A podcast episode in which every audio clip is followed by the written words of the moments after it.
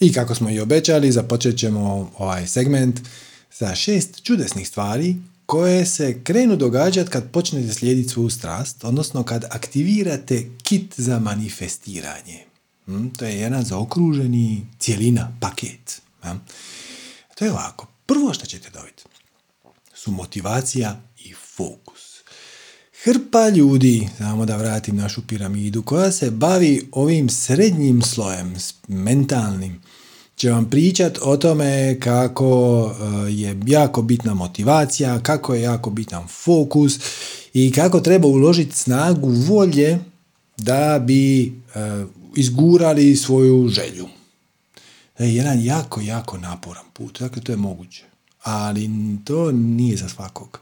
To je vrlo, vrlo naporno.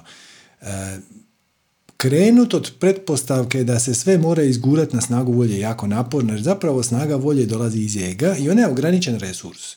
I to je ponekad je izuzetno korisna. Desit će vam se da će čisto zbog slijeđenja vaše strasti trebati napraviti nešto što baš nije vaša strast. Na primjer, ako držite predavanje za 20 ljudi u nekakvoj dvoranici, Možda će treba doći sat vremena ranije i onda posložiti dvoranu, izvaditi sjedalice, namjestiti jastuke za meditaciju, možda čak i namjestiti kameru ako ćete to snimati. E, to je malo gnjavaža. Ali s druge strane, to je u, ako je to dio vaše strasti, neće vam to biti nikakav problem. Ne treba vam motivacija, ne treba vam fokus izvana. Oni su ugrađeni u vas. Ako radite ono što vas veseli i ako slijedite svoju strast onda je to riješeno. Ako ne, ako je to na mišiće, na snagu volje, to će biti jako, jako teško. I vrijedi i obrat. Znači, ako je vaš izgovor, ako vaš manas kaže ja nemam snage, volje, ja nemam unutrašnjih resursa za, za početi slijediti svoju strast, odnosno za preokrenuti svoj život, jer gle, ja po cijeli dan radim i onda još imam obitelj, djeca, ljevo desno i navečer ja padam s nogu ja nemam ni snage, ni volje, ni fokusa, ni motivacije, nemam ništa od navedenog da bi mogao se početi baviti nečim što me doista veseli. Gle, nisi ti ni umoran, nisi ti ljen, ti si samo neinspiriran. Jer da si ti cijeli dan radio nešto što te veseli, ti bi prštao energijom. Ti bi bio toliko napunjen, to treba naučiti, pazite ovo, to treba naučiti eh, se s time nositi vidjet ćete kad krenete stvarno slijediti svoju strast, postoji razumna šansa da će vam to u početku biti previše. Previše visokih vibracija, previše veselja, previše uzbuđenja, teško je, teško je zaspati ako ništa drugo. E, možda ti čak padne i apetit. To treba vremena da se živčani sustav na to navikne. Postoji mit da je lakše je biti u visokim vibracijama nego u nižim. Nije. Puno je ugodnije puno je svrsishodnije, puno se bolje osjećaš i ispunjenije, ali nije lakše. Najlakše je ostati u zoni poznatog, u zoni ugode, u zoni komfora, poslušati izgovore koje ti manas priča i onda nastaviti ležati ispred televizije, mijenjati kanale i samo sažaljevati se. To je lakše. Ali opet, kad tako provedeš dan u samosažaljenju, jadu, bijedi, navečer si mrtav a kad ga provedeš u veselju i sljedeći svoju strast, navečer si živ. I sve će to naravno sjest na svoje mjesto, nemojte sad da vas ovo nekako diskredit, da vas, nekako bih rekao, izbaci, da odustanete od ideje da krenete slijediti svoju jer kao to je sad teže, puno je smislenije, ali Sama činjenica da si ti na večer strgan i umoran i ne možeš se pomaknuti je dokaz da ne slijediš svoju strast, jer da slijediš imao bi energije. Jer dobiješ energiju od kreacije i ako je zadržiš u sebi i ne pustiš je van kroz svoje veselje, nego investiraš u svoju vlastitu nesreću, onda sjediš u fotelji i debljaš se. Nažalost, to je ono što se tipično dogodi. Također, jedna od tipičnih zamjerki, odnosno komentara koje dobijemo je odugovlačenje. Kao ja znam koja je moja strast i ja sam zaključio da ću sa s time početi baviti, ali evo, ne danas, ne sutra, ne prek sutra. E, ali evo samo što nisam, pripremam se, pripremam se. Mm, pokušat ću, Pokušat ću, znači počet ću raditi pokušaje, čim završim sa pripremama, što će se desiti nikad. Gle, odugovlačenje je zato što te koče tvoji vlastiti strahovi. I opet, samo treba pogledati u sustav definicija i uvjerenja. Definicije imate u redefiniranju realnosti, uvjerenjima ćemo se baviti samo malo kasnije. I tvoj će te manas prevarit. On će ti reći, a to ti nije baš dobra ideja, to ti nije zanima, nije to baš ni tako bitno, ma šta ta slijedi nema veze, ono, najsigurniji si ti tu na kauču. A mislim, ne, jesi. ono, I brodovi su najsigurniji u luci, pa opet ono, ne gradimo ih zbog toga. Ili će ti manas reći, nije pravi trenutak. Ovo su sve stvari motivacije i fokusa. E, nije pravi trenutak kao ono, bilo bi pametno pričekati još malo. U svakom času napraviš ono što ti taj čas najuzbudljivije bez ikakvog očekivanja rezultata. Šta to znači nije pravi trenutak? Jel se možeš malo više educirati na tu temu? Jel možeš e, proučiti nešto što će ići u paketu s tom temom? Tipa internetski live streaming. znači to, to nije e, fokus ovog, ovog seminara. Da vas naučim kako se radi live stream, ali opet integralan je dio, jer se inače to ne bi dogodilo na ovaj način. Treba nešto znati o tome. Znači, prva stvar, ovo je sve bila prva stvar, koja se desi kad stvarno krenete slijediti svoju strast i da dobijete motivaciju i fokus. Drugo, dobit ćete organizacijski princip kroz sinhronicitete. Sinhroniciteti će vam točno pokazivati šta, gdje, kada, kako i s kime napraviti, davat će vam opcije koje vi možete prihvatiti, možete ne prihvatiti, davat će vam prepreke koje će vam ukazati na neke stvari koje još uvijek niste riješili sami sa sobom u svom sustavu definicija i uvjerenja i nemate se šta brinuti oko toga šta ako se desi ovo, šta ako se desi ono. Samo počnite. znači, Sinhroniciteti će vas usmjeravati. Bitno je početi danas. Ne kontemplirati o tome kako bi to, super bi to bilo da ja mogu slijediti svoju strast, ali ne mogu jer nemam para, ali ne mogu jer nemam vremena, ali ne mogu zato što nije pravi trenutak. Pa čekam ću da prođe kriza, pa čekat ću da prođe ovo, pa čekat ću pa da se preselim u drugi stan, pa da se preselim u drugi grad. Uvijek možeš napraviti nešto. I da, ok, ako si upravo u procesu preseljenja u drugi stan, onda sljedećih mjesec dana vjerojatno nećeš moći ništa suvislo napraviti puno po svojom pitanju svoje strasti, a gle, možda i možeš. Vidi koja, sad mi seliš se u novi stan, koje ti to mogućnosti daje? To isto sinhronicitet. Di baš sad? Di baš sad kad si ti odlučio početi slijediti svoju strast i sad dobiješ novi prostor? Možda i to sinhronicitet. Znači, dobiješ motivaciju i fokus, i dobiješ organizacijski princip kroz sinhronicitete. Taj sinhronizacijski, organizacijski princip kroz sinhronicitete, sinhronizacijski princip, jednom riječju, je ujedno i linija najmanjeg otpora. Ovdje se ego često pobuni, zato što ego kaže ja znam gdje ja želim doći i kad i kako i s čime i na koji način i s kojim ljudima i s kojim resursima i najkraći put je ravna crta. Ne znači. Uopće ne znači. pustite više ja, pustite kreaciju, pustite sinhronicitete da o tome odluče. Ako vas strelice stalno vode u onom smjeru, onda idete u onom smjeru. Ako vas sinhroniciteti stalno navode, ako stalno dobivate poticaje da odustanete ili malo modificirate ovaj plan, onda ga modificirajte. Nemojte ga se držati ko pijan plota, zato što kreacija ništa u ništa ne ulaže ni zrno energije više nego što minimalno treba. Pustite vodu sa vrha brijega, izlijete malo vode i ona se spušta najkraćim putem prema dole dok ne dođe do kamena. A onda ga zaobiđe, jer manje energije traži zaobići kamen nego ga razbiti. Neće kreacija, odnosno voda u ovom slučaju, aspekt kreacije, Neće sad čekat da kamen pukne da ona može nastaviti dole najkraćim mogućim putem. Vi zapravo ne znate koji je najkraći mogući put. Ne znate koje su mogućnosti na raspolaganju. Na kraju krajeva ne znate ni točno gdje idete, pa kako ćete znati koji je najkraći mogući put. Ali dobra vijest je šta ne morate. Sinkroniciteti će vas usmjeravati, donosit će vam e, prave ljude u pravom trenutku, resurse koje vam trebaju, informacije koje vam trebaju, znanje koje vam treba kreativnost, inspiraciju, maštu pa i novac. upravo kad treba, u trenutku kad treba, da bi to ispalo uh, linija najmanjeg otpora, odnosno kroz najmanji mogući utrošak energije. To je treća stavka. Četvrta stavka. Donijet će ti vezu prema svim drugim aspektima tvoje strasti, odnosno tvog bića. Otkrićete kroz sinhro, slijedeći sinhronicitete i znajući da oni predstavljaju liniju najmanjeg otpora, otkrićete svoje talente za koje niste ni znali da ih imate. I vrlo često uh, početni sinhroniciteti, odnosno poticaj, odnosno strast da se nečim počnete baviti, služi samo da vas dovede do neke točke koja će biti dovoljno visoka razina svijesti da e, živi na razini sa onim mislima, idejama, znanjem, kako je rekao Tesla, znanjem, snagom i inspiracijom, da vidite pravu stvar.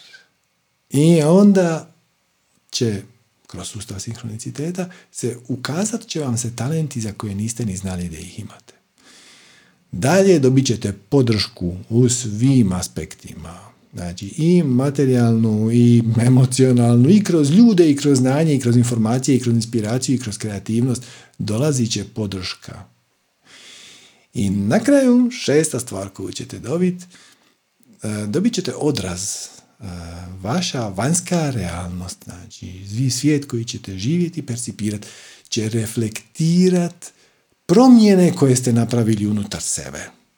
Odnosno, E, moći ćete kroz interakciju s drugim ljudima i kroz sinhronicitete vidjeti gdje ste tanki, gdje ste jaki, šta vam ide dobro, šta vam ne ide dobro, dobivat ćete putokaze, smjernice kamo nastaviti dalje. E, znači, šest stvari, motivacija i fokus, jedan, e, organizacijski princip, sinhronicitet, linija najmanjeg otpora, veza prema drugim aspektima tvoje strasti i tvog bića, prema drugim talentima, podrška u svim aspektima i ogledalo koje će ti reflektirati izmjene koje još trebaš napraviti ili ćete kroz sinkronicitete potaknuti na promjenu smjera ili već šta već treba.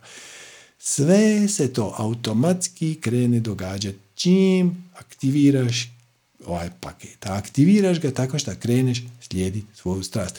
Kako? Tako što se zapitaš zašto. Znači, ok, šta bih ja radio? Ja bih ne, nešto, zašto? Odgovor, pravi odgovor nije zato što se to isplati, zato što se to traži, zato što tu je sad dobra lova, nego zato. Zato što mi to ima smisla. Zato što to ljudima treba, zato što me ljudi za to pitaju. Ako vas stalno pitaju za savjet, onda vidite kako možete to pretočiti u seminar. A ako vas stalno pitaju da im napravite kolađ za rođendan, vidite kako možete od toga napraviti neki mali biznis. Znači, samo ako vam to ima smisla, sve šta treba, da vratimo našu piramidu, džup, džup, ga, je kanalizirat kroz manas, za obić manas. Manas vam ne treba, mentalni dio vam ne treba, treba vam intelekt, on je u najnižem dijelu, ok, E, za ono, ispunjavanje formulara i to, ali kad si odgovorio na zašto, onda se time kreneš baviti i sve ovo što misliš da moraš smislit će zapravo se kroz sinhronicitete ukazati samo. Tvoje je samo da omaterializiraš svoju strast. Kad kažemo materializiraš, to ne znači nužno da to na kraju mora biti neki, nešto što se drži u ruci. Mislim, ovaj seminar masterclass, masterclass je, nije fizički proizvod, ne mogu vam ga dati u ruku, ali kako je materializacija nekog znanja, neke strasti, neke ideje. I vi osjećate da imam strast za on temu.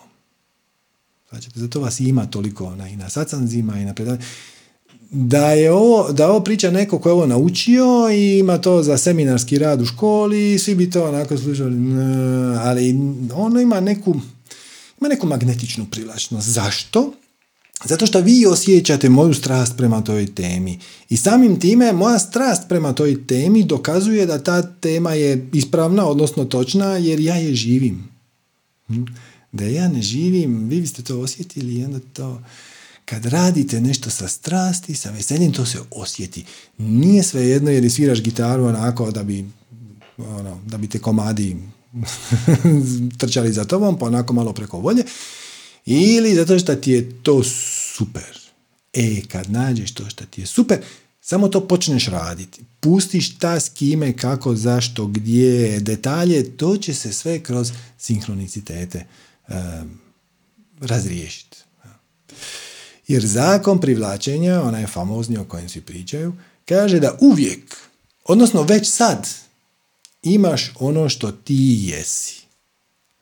Svaćate, sve izazove koje imate, imate zato što ste ih privukli u svoj život sa svrhom, smislom i razlogom. Ništa nije slučajno i sve je za tvoje najviše dobro. I izazovi koje ste privukli u život su tu da vas nečem nauče. To je, to je cijela mudrost. E, prihvatiš te negativne sinhronizitete, stvari s kojima nisi baš presretan, ajmo to tako reći, u životu, kao putokaze, kao e, pokazivač da je to mjesto na kojem trebaš malo poraditi. I ako nemaš para, znači da ih na nekoj razini zapravo ne želiš. I sad na to ego kaže, nije istina. ja hoću pare, nije da ih ja ne želim, što si takav? da, ali jest istina. U tome je fora. Onaj koji će servirati izgovore, da, ne, o, jel to istina, nije istina, šta on tu meni ima govoriti, to je samo, samo je manas. Samo je manas. I istina je, vidjet ćete, kad počnete slijediti svu strast, to može izazvati blagu nelagodu blagu težinu, pa čak možda i mučninu, to izmičeti se to pod nogama, dezorijentiranost zapravo, to je prava riječ.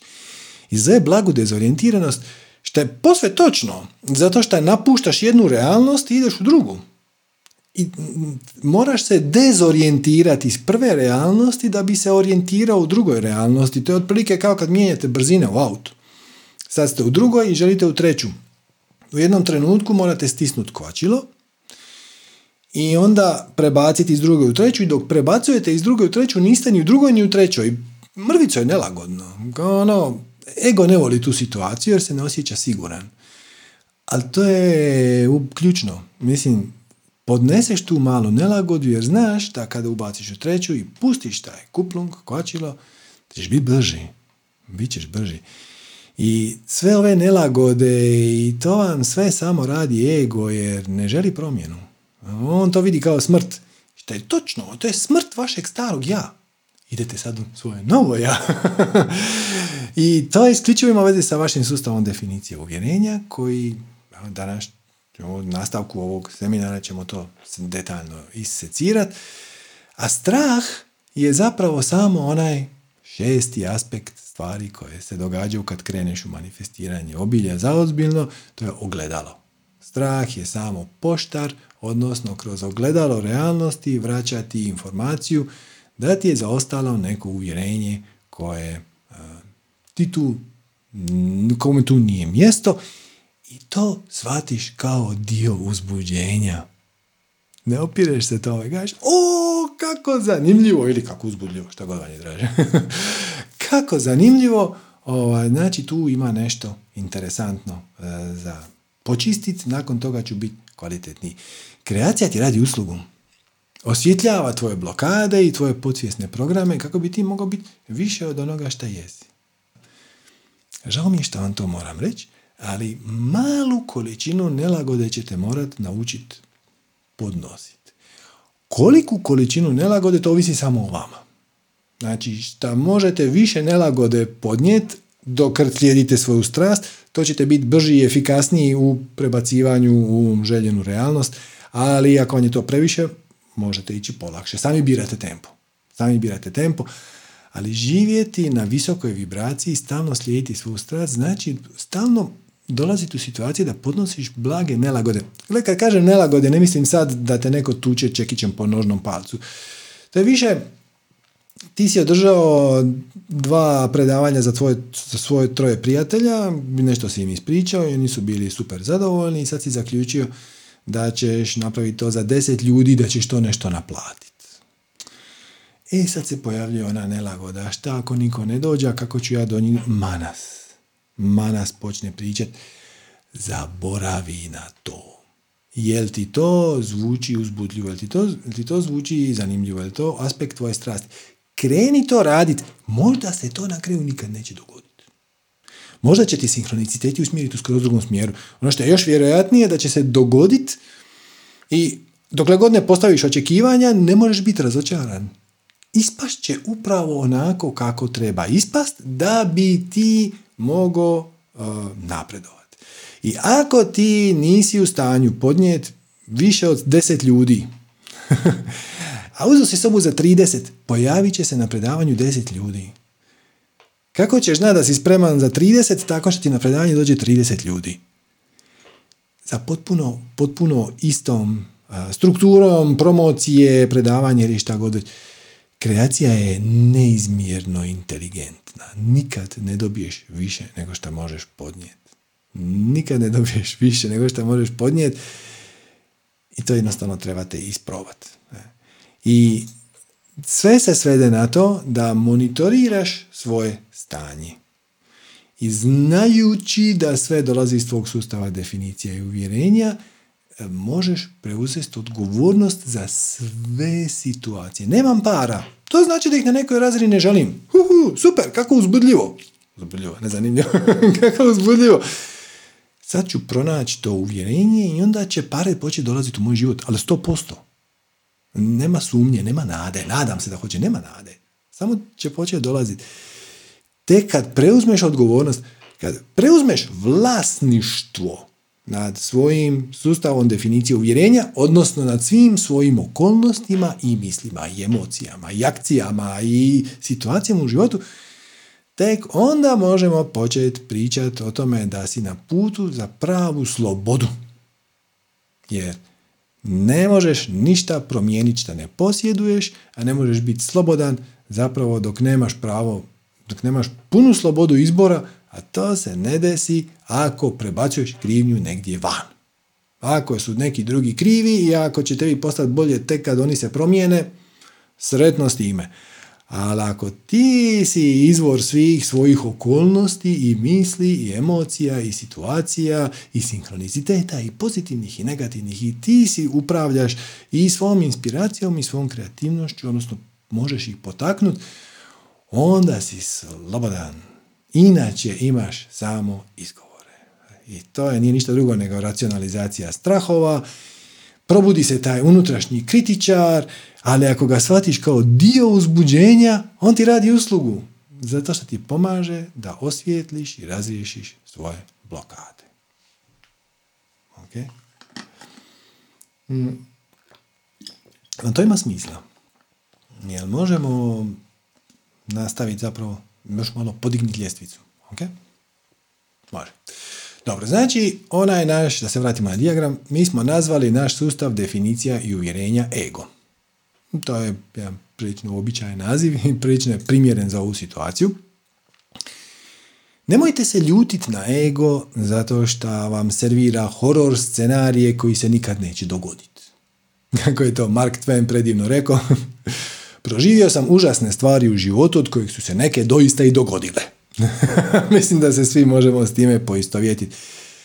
Taj manas, taj čavrljajući um koji je aspekt ega, on ti stalno te nešto kritizira i stalno ti nešto predbacuje i stalno te nešto straši, jer je to njegov zadatak.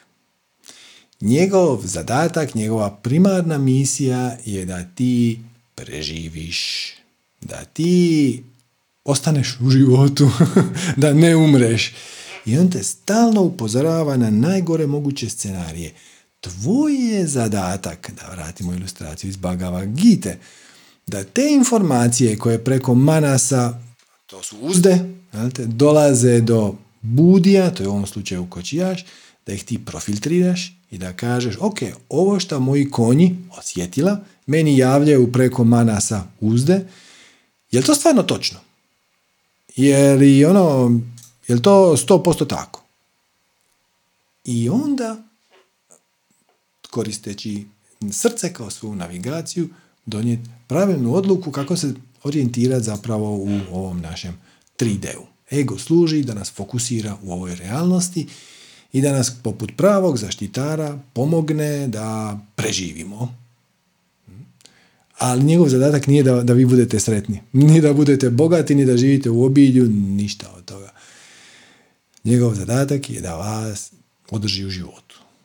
I to je evolucijski mehanizam i sama činjenica da smo mi sad tu živi, dokaz da on radi. Jer ne samo što ste vi preživjeli svo ovo vrijeme do sada, koliko god da već imate godina, nego su i svi vaši preci, svi vaši preci unatrag milijardama godina preživjeli, barem dok nisu dobili djecu. Svi, ne kažem samo vaša baka i prabaka i pra, pra, pra baka, ili vaš predak koji je došao sa Karpata u trećem stoljeću ili šta već, ili vaš nekakav egipatski predak koji živi u Africi 50. godine ni onaj majmun kod kojeg je on nastao, ni, nego nastavite. Pa dođete do riba, pa dođete do... E, svi oni su preživjeli zahvaljujući egu.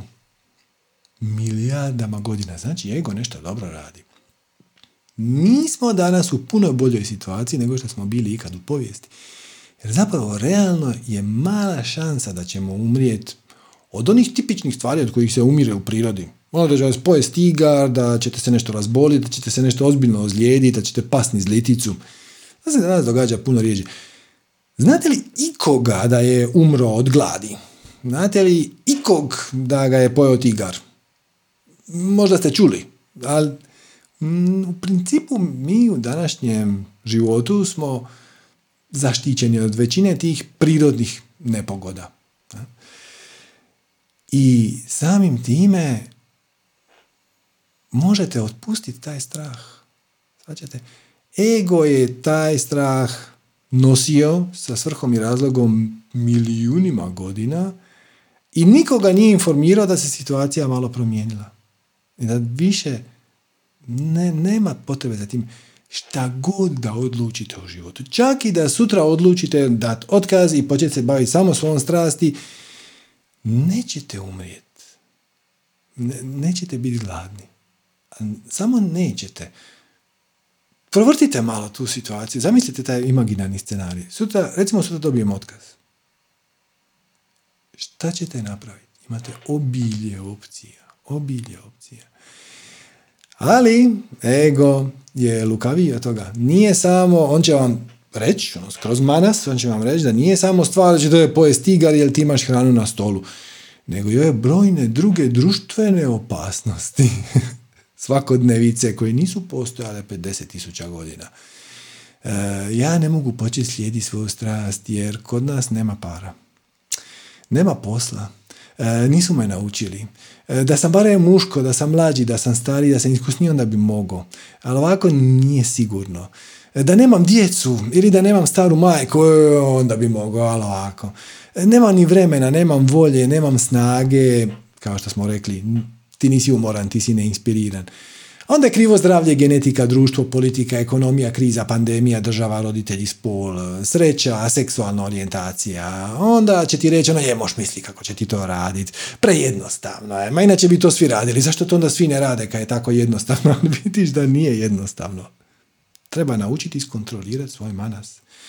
Treba naučiti kako svoje zašto pretočiti u kako kako materializirati svoj spiritualni dio, izričaj svoje duše, nije posve jednostavno. Srećom imamo formulu koja samo kaže u svakom trenutku napravi ono što ti je najveselije i ona radi zato što u ovom putovanju ti nisi sam. Podržavate kreacija, podržavate tvoje više ja. E, i pusti svoj strah šta će drugi reći. Koga briga šta će drugi reći? Taj strah šta će drugi reći je refleksija toga šta ti misliš samo sebi. Ti misliš da ti nisi dovoljno vrijedan, pa onda misliš da će te drugi otpustiti, napustiti i onda ćeš biti sam jedan i umoran, umrijećeš od gladi, napušten, ali, ali nećeš.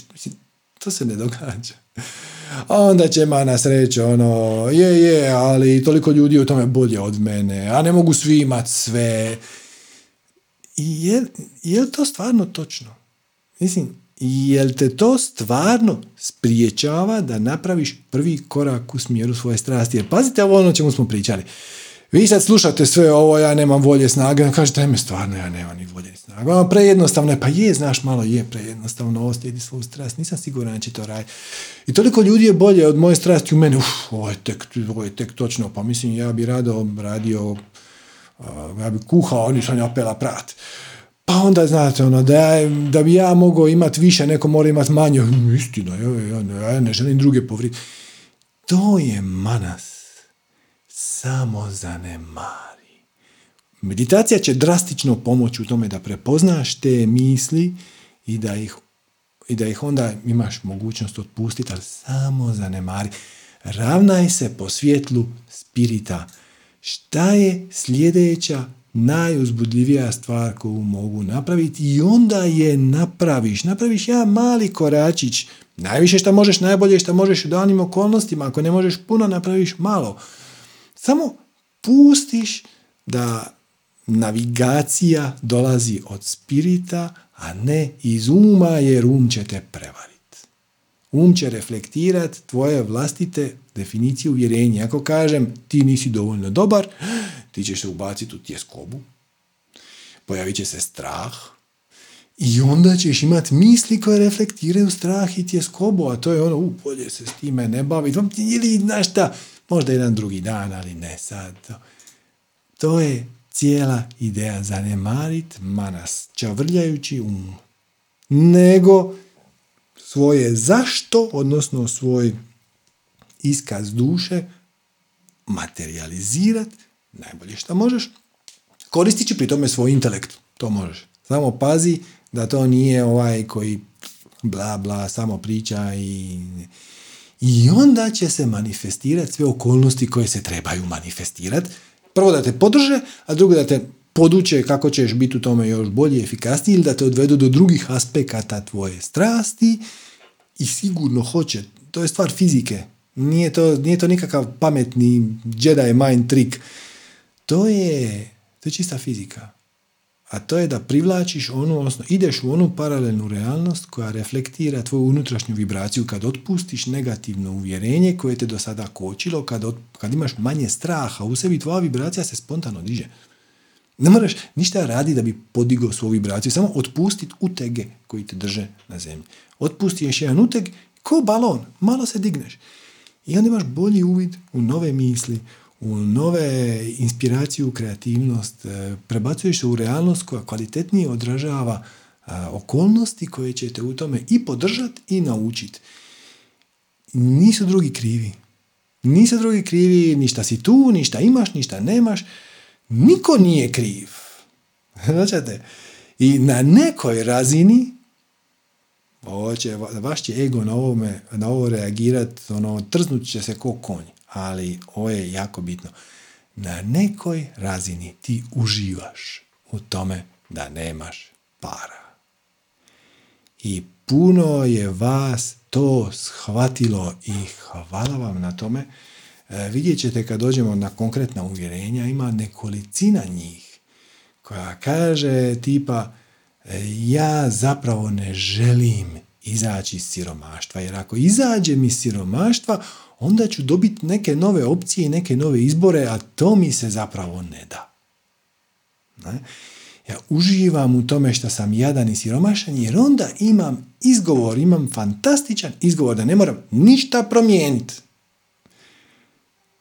Nikakve visoke vibracije, nikakva strast. Ja sam jadan mali, nikakav i sad me pusti da gledam televiziju i svačate, treba nad, sugerirao bih, mislim ne treba ništa. Možete uživati u svojoj bijedi, jadu, neimaštini, dokle god hoćete.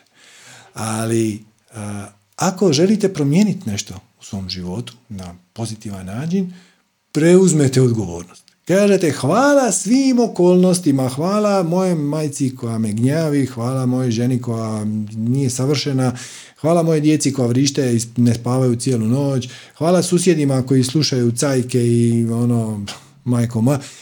Svi oni su tu da me potaknu, odnosno oni reflektiraju mu aktualnu vibraciju. I nisu tu da me potaknu da vidim šta je u mom sustavu definicija uvjerenja kako bih ja mogao se kvalitetnije postaviti i iz toga nešto naučiti, poduzeti inspirirane akcije. Koji su to točno akcije, to vam ne mogu ja reći. To će vam reći vaše više ja. Vaše je samo da aktivirate formulu. Da poduzmete prvu, prvi korak na, od svih stvari na koje možete poduzeti akciju, da poduzmete akciju na onom koja vam predstavlja najveće veselje, radite najbolje što možete bez očekivanja i ako to ne ispadne kako ste zamislili, kažete o, kako uzbudljivo. Kreacija me upozorava ili na drugi smjer, ili da nešto moram savladati, naučiti, ili da moram nešto poraditi u svom sustavu definiciju uvjerenja kako bi bio još bolji. Ali, dokle god ne shvatite zapravo da god da situaciju imate, vi u njoj uživate, nećete htjeti promijeniti. Ali evo, uskoro ćemo napraviti pauzu. A ja bi da preko pauze, ali i u danima što slijede, napravite onaj, onaj mali eksperiment koji smo na početku spominjali, zanimljivo formulirano pitanje koje će vam pomoći da osvijetlite svoje blokade. Evo, uzmite ovako, znači papir i loku i kažite naglas. Draga kreacija, ja dubinski mrzim, ne želim i odbijam imati para, jer se bojim da ako budem imao para, će se dogoditi šta? Napišite 20 komada. Ne znam da sad vam zvuči kao da je ovo preabsurdno i ego kaže onom da ja ne želim imati para, ali da samo okrenite pitanje. Draga kreacijo, ja ne želim, ja odbijam, ja mrzim ono, na svakoj razini imat para. Jer se bojim da ako bi ih imao, da će se dogoditi šta. I ne odustanite dok ne dođete do 20 tek iza desetek postanu, postanu stvari vrlo zanimljive. I evo, napravite, počnite u vježbu, vjerojatno će vam da dođete do ovih dubljih uvjerenja treba dan ili dva, tako da nemojte se sad žuriti da sad u ovih par minuta dođete do broja 20. Samo vidite kako ovako zamijenjeno pitanje, draga kreacija, ja ne želim imati para, jer se bojim da ću u tom slučaju kakve efekte proizvodi. Dobro. Jesmo li spremni za nastavak? Jeste li barem započeli ovu vježbu koju smo predstavili na kraju prošlog segmenta, koja se službeno zove inventura strahova, koja kaže da sami sebi postavite pitanje, draga kreacijo, ja dubinski mrzim, ne želim i odbijam imati para, na primjer, jer se bojim da bih u tom slučaju se dogodilo nešto strašno. I jeste li primijetili kako čudesno radi? Znači, mnogi ljudi nam se žale da ne mogu otkriti svoje blokade. I onda im mi damo ovu formu pitanja i onda stvari počnu jednostavno teći. Zašto? Zato što je pitanje formulirano na način da vas natjera da prihvatite odgovornost, da preuzmete vlasništvo nad svim svojim okolnostima, situacijama, strahovima, krivnjama, ljutnjama, bjesovima i tako dalje i tako dalje. Kaže, ja aktivno ne želim i dubinski mrzim i odbijam jer se bojim da... Drugim riječima, preuzeli ste odgovornost za e, sve okolnosti i za sve svoje strahove i projekcije koje vjerujete, vjerujete da bi se mogle manifestirati ako biste doista imali para. Istu tehniku možete koristiti za uh, otkrivanje svoje strasti. Draga kreacijo, ja dubinski mrzim i odbijam otkriti svoju strast. Zato jer se bojim da bih u tom slučaju šta? Ha, morao radit, imao posla, zamjerio se prijateljima, uh, razbio društvenu dinamiku u mojoj okolini i tako dalje i tako dalje. Znači, trik za otkrivanje, naravno i uklanjanje negativnih ili limitirajućih, ograničavajućih uvjerenja je u tome da prvo preuzmete vlasništvo. Ne možeš promijeniti ništa što ne posjeduješ. Tako. dakle, ne možeš promijeniti boju sobe koja nije tvoja, ali možeš promijeniti boju sobe koja je tvoja. Prema tome, prvo moraš preuzeti vlasništvo. Preuzmeš odgovornost za sve okolnosti Također, jer okolnosti su samo ogledalo prema šestom koraku, odnosno prema šestoj točki, šta se desi kad kreneš slijedi svoju strast, zaključili smo da e, možeš početi koristiti realnost, svijet oko sebe sa svim okolnostima. Kao ogledalo koje će ti reflektirati natrag više od onoga što jesi, odnosno sve ono što bi trebao iz sebe izbaciti jer ne predstavljaju tvoje pravo biće. Tako da ova tehnika radi čudesno. Zato što je pitanje formulirano na način da podrazumijeva kao da ste vi sami odgovorni, no, odnosno na neki način učestvovali u kreiranju svoje realnosti, što je zapravo posve točno. Tako da inventuru straha apsolutno preporučamo, to je odlična početna točka za bilo što, za otkrivanje negativnih uvjerenja ili limitirajućih, za otkrivanje svoje strasti, e, za pokrenuti svoju ideju, možete i to. Draga kreacija, ja dubinski odbijam, mrzim i ne želim pokrenuti svoju ideju. Pokrenuti se, jer se bojim da bi se desilo šta. Da ću imati još manje vremena, da neću imati energije, da ću zapostaviti djecu, da ću zapostaviti obitelj, da će se muž naljutiti, da će moja majka biti nesretna jer sam ja sad bolja od nje. I to smo čuli. Tako da, već ova vježba sama po sebi je neopisivo korisna. E, postavili smo vam je na Facebooku i zamolili smo vas da pošaljete svojih 20 limitirajućih uvjerenja, šta je i osnova za drugi dio ovog seminara gdje ćemo ići detaljno e, negativno uvjerenje po negativno uvjerenje e, koje vas može možda kočiti u manifestiranju željene realnosti i mnogi su nam na kraju napisali, ne znam, 10, 15, 20, neki i više uvjerenja, da su napisali, joj, ova vježba mi je bila genijalna sama po sebi, ono, hvala vam na njoj. Tako da iskreno preporučamo. Kad god se zateknete u situaciji da ne vidite zašto se pojavljuje negativna emocija, zašto se pojavljuje tjeskoba, mučnina, otpor, strah. Hm? Zato na samu ideju da biste napravili nešto što vam je načelno korisno, zanimljivo i na bilo koji drugi način odraz vaše duše, postavite ovako pitanje. Znači, draga kreacija, ja dubinski mrzim, ne želim, odbijam, šta god već. Imati para, otkriti svoju strast, pokrenuti svoju ideju, jer se bojim da bi se u tom slučaju desilo sljedeće. Hm. Možete ostaviti drugu stvar. Šta je najgora stvar koja se može dogoditi ako bih ja pokrenuo svoju strast, pronašao svoju strast, pokrenuo svoju ideju, imao para i tako dalje i tako dalje. E, trik je u tome da preuzmete odgovornost. I evo samo još da ponovimo ključni e, poantu prošlog segmenta koja nam je izuzetno važna, a to vam je sljedeće. Trik je u tome da sa spiritualnog nivoa uzmete ideju. Šta u drugom, drugim riječima samo znači da slijedite svoju strast. Od svih stvari nad kojima možete sada poduzeti akciju, poduzmete akciju nad onom koja vam predstavlja najveće veselje. To je izraz vaše duše Zanemarite šta vam se čini profitabilno, šta vam se čini najkorisnije, šta je dugoročno najbolje, šta se traži na tržištu rada, to sve skupa nije uopće važno. Ako se uvalite u taj mentalni dio, samo ćete se izgubiti. Samo ćete se, dopustite vašem spiritu, vašem višem ja da vas vodi. Drugim riječima, samo kanalizirajte same sebe i ono što vam se pojavi kao uzbuđenje, sa nivoa duše pretvorite u, e, materializirate, odnosno pretvorite u proizvod ili e, koncept ili uslugu ili kako god već, već ovisno o tome šta radite, bez da ulazite u detalje šta ću, kad ću, kojim ću redom, gdje, zašto i šta će se dogoditi po putu.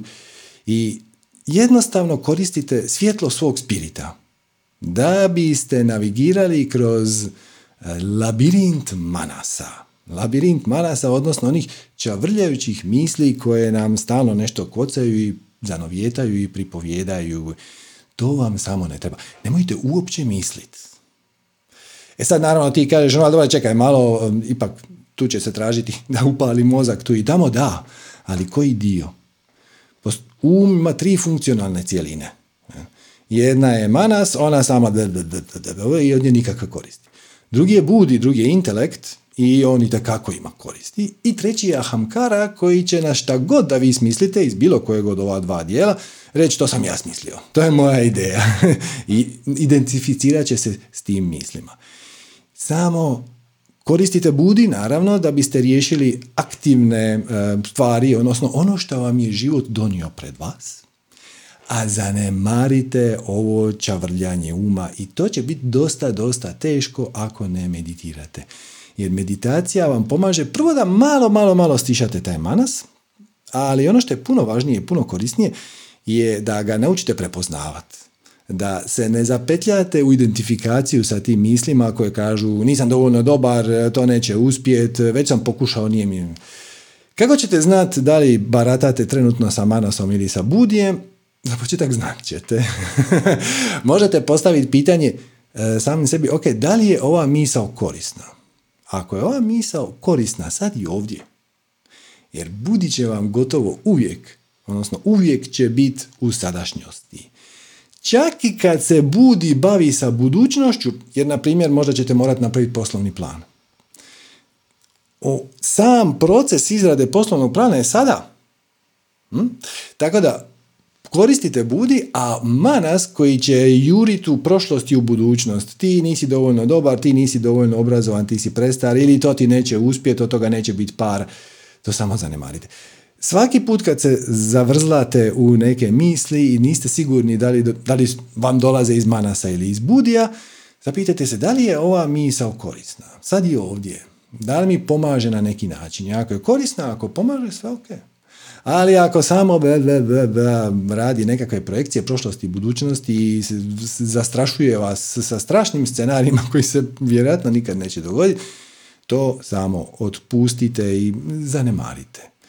I zato se e, manas, e, pardon, budi se e, vrlo često ilustrira u istočnim tradicijama, dakle cijela ideja dolazi kao mač. Jer on poput mača sjeće misli koje nisu korisne, odnosno svu tu mentalnu aktivnost koja nam zapravo uopće nije bitna. I ako ste vi web dizajner i krenete raditi neku web stranicu i sad se zapitate, hm, ok, odakle da počnem? Koji alat da iskoristim? Kakav layout da predvidim? To je budi. Ali ako krene sa, sigurno neću stići, sigurno ću zakasniti, to nema, ja ne znam je se ovoga može živjeti, toliko ljudi radi web stranicu. To je, to, to, to, je, to je manas i onda izvadite mač od budija i jednostavno tu misao sasjećete, maknete je sa strane i fokusirate se na posao.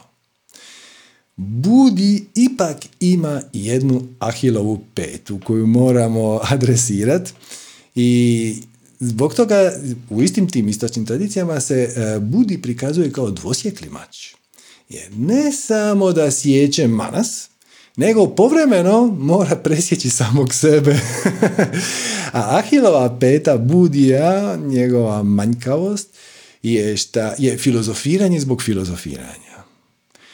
Kad se zapletete u jalove intelektualne rasprave koje nemaju nikakve veze sa sadašnjim trenutkom.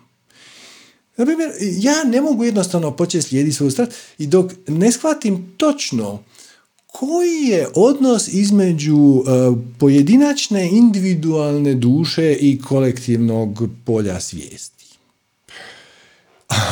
ok, ako ste najavili predavanje na tu temu ako vam je to doista najveća strast, ok, za većinu ljudi nije i to je samo izgovor.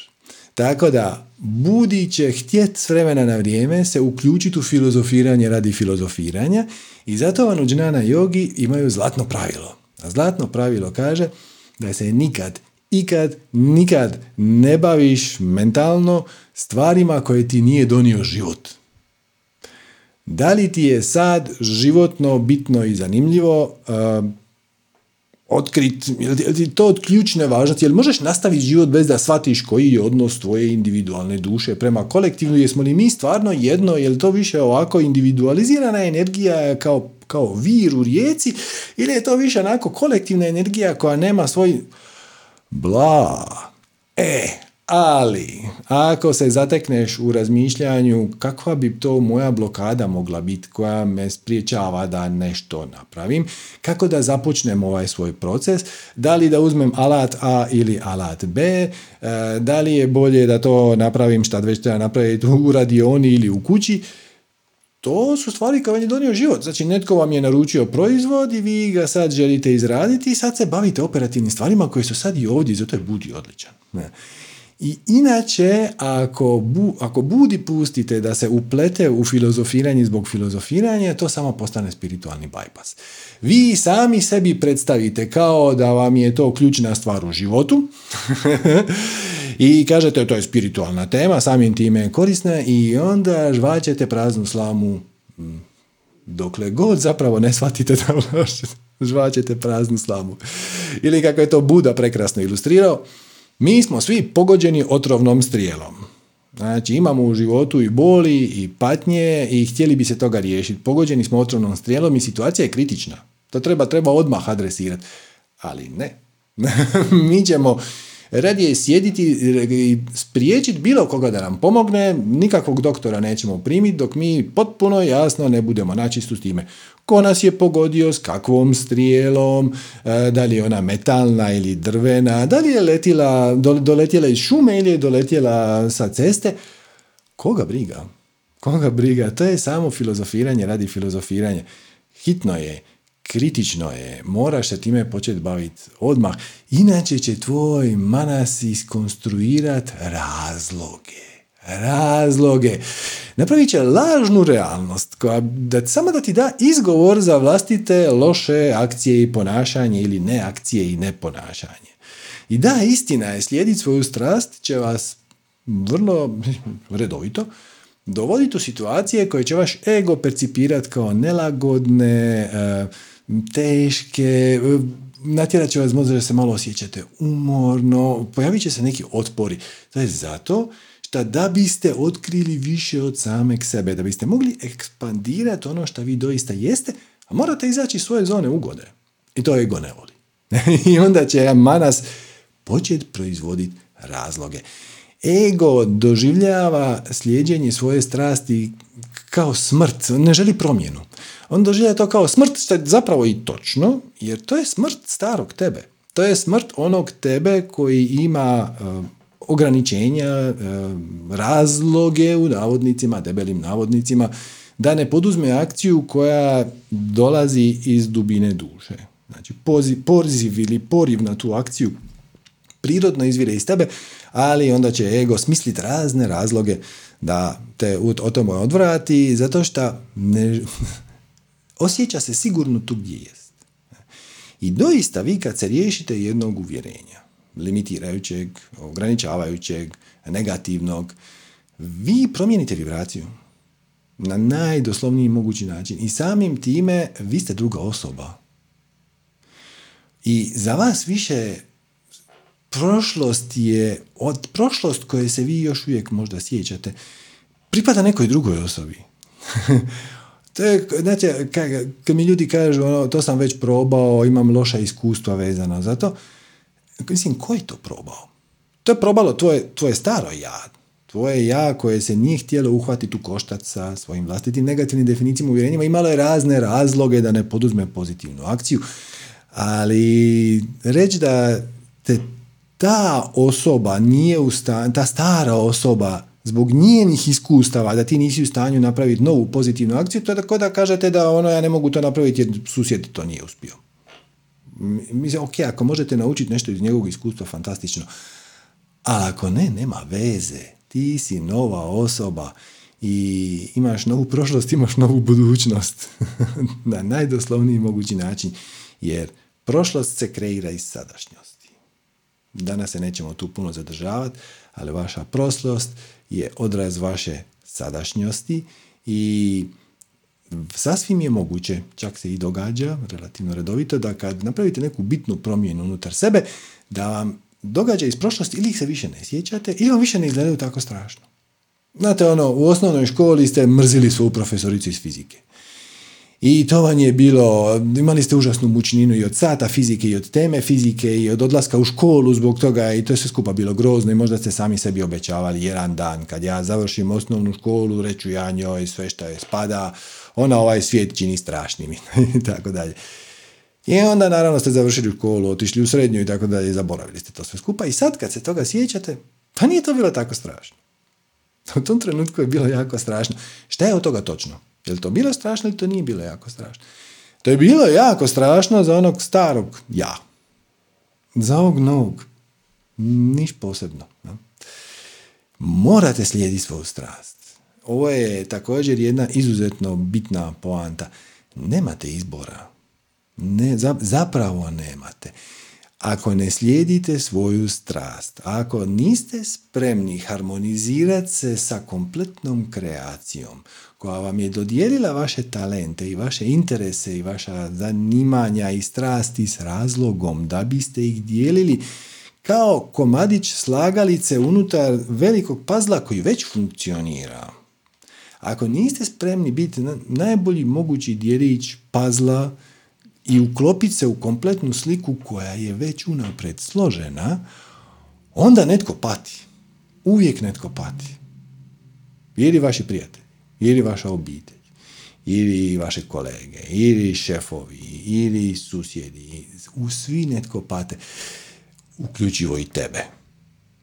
Jer izuzetno je naporno biti nešto što nisi glumatat da si nešto što nisi, predstavljat se da si nešto što nisi, nosit masku koja nije tvoja je izuzetno naporno. A bit ono što doista jesi ne traži nikakav napor. Nikakav napor. I jednom kad to shvatite, onda se krene brisat ta granica između mog poslovnog i mog privatnog dijela. Ti si to što jesi i doprinosiš na način koji doprinosiš kroz svoje talente, kroz svoje znanje, kroz svoje interese, na, najbolj, na, na onaj način na koji je predviđeno da ti to radiš, ako makneš manas s puta. I to duguješ drugima. To duguješ i sebi, naravno, ali i drugima. Ali evo, daću vam možda jednu malo plastičnu usporedbu. Čisto da ilustriram ovu ideju kako ljudi pate ako ne slijedite svoju strast. Zamislite da se jedno jutro probudite u svom krevetu i nešto smrdi, ali ono smrdi odvratno, želudac ti se okreće, ne možeš živjeti uopće. I sad ideš po kući, njuškaš, tražiš gdje je izvor problema, ne možeš ga naći. I onda shvatiš da smrdi nešto negdje izvana. I onda ideš za svojim nosom i shvatiš da nešto jako smrdi iz susjednog stana, iz stana tvog susjeda. I kuc, kuc, kuc, pokucaš na vrata susjedu i kažeš, prostite susjed, jel to kod vas nešto smrdi? A, je, je, kaže on, je, je, smrdi, smrdi, da, znam, znam, sve ok, sve ok, to je kod mene. E, sad malo ti je laknulo, kao na, našo si izvor problema, sad ćemo mi to riješiti. Ja? I sad ti nudiš pomoć, kažeš, hoćete da vam pomognem po kući pronaći šta je to. O, ne treba, ne treba, znam ja točno šta mi to smrdi, tu su neki stari krumpiri, su mi su smrdili neka pokvarena jaja i to. E sad si već malo ljut. Mislim, znaš da je to kod tebe, znaš da si ti odgovoran za taj smrad koji nam svima smeta, ne samo meni, nego vjerojatno i na tri kata poviše. Si malo ljut. I sad kažeš, ok, hoćete da vam ja pomognem to počistiti. Ma ne, kaže ne treba, ne smeta to meni ali smeta meni. Kako ne svačaš? Smeta nam svima. Baš me briga šta ne smeta tebi. I sad si već prilično ljut. Zato što je on lijen i počistit i primit e, pomoć i bilo šta po tom pitanju napraviti jer kao njemu je to ok. Ali meni nije. Svačaš? I istovanje sa strasti. Znači, ako ti ne znaš koja je tvoja strast, to je ok. Pomoćemo ti. Hm? Ako znaš, osvijestio si, ali ništa ne poduzimaš po tom pitanju, ok, dobro, imaš neku blokadu, imaš neko negativno limitirajuće uvjerenje, pomoćemo ti tu, da to adresiraš, da se toga riješiš, sve ok. E, ali ako znaš za svu strast i znaš za svoje blokade, ali svejedno si lijen se uhvatiti time u koštac, sad smo malo ljuti na tebe. Jer mi čekamo da ti svijetu ponudiš svoje talente. I to šta tebe veseli, sigurno nekom treba, inače te ne bi veselilo. Svijet je holistička cijelina, svemir je holistička cijelina. Čim imaš potrebu nešto doprinijet, iznijet, napravit, to automatski znači 100% već bez ikakve sumnje da neko s druge strane negdje ima potrebu to primiti. Nemaš nam pravo to uskratiti. I na kraju će svima biti bolje. Uključivo i tebi, i to će ti biti drastično, drastično bolje. Ne samo što ćeš imati svrhu i smisao u životu, nego će obilje e, lagano teći kroz tvoj život. Imaćeš rijeku obilja. E sad pazite, rijeku, ne bunar. Imaćete rijeku. Obilje će dolaziti i obilje će odlaziti. Dolazit će novci, odlazit će novci. Dolazit će pomoć, ali se od vas očekuje da i ponudite pomoć sa svojim talentima drugima. Svi resursi, e, znanje, kreativnost, inspiracija će dolaziti sa, sa vrlo jasnom, jasnim ciljem da nešto po tom pitanju napravite. Ako vi tu energiju, kreativnost, inspiraciju zadržavate, ona će samo prestati dolaziti. To je rijeka obilja, ona teče i šta i više daješ, to više dolazi.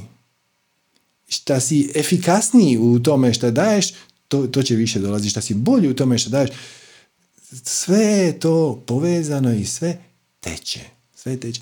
I nema nikakvog ni svrhe, ni smisla, na kraju krajeva najčešće i ne radi. Ti kažeš, ja ću početi tek kad ja budem imao x para na računu. Ja ću početi tek kad se ja budem osjećao siguran. Nemaš se, mislim, šta te spriječava da se sad osjećaš siguran? Kako je to uvjerenje koje kaže, je, ali ako ja sad ljudima dam svoje talente, a onda oni meni okrenu leđa, onda sam ja to bacio. Ništa nije bačeno. Ništa nije bačeno.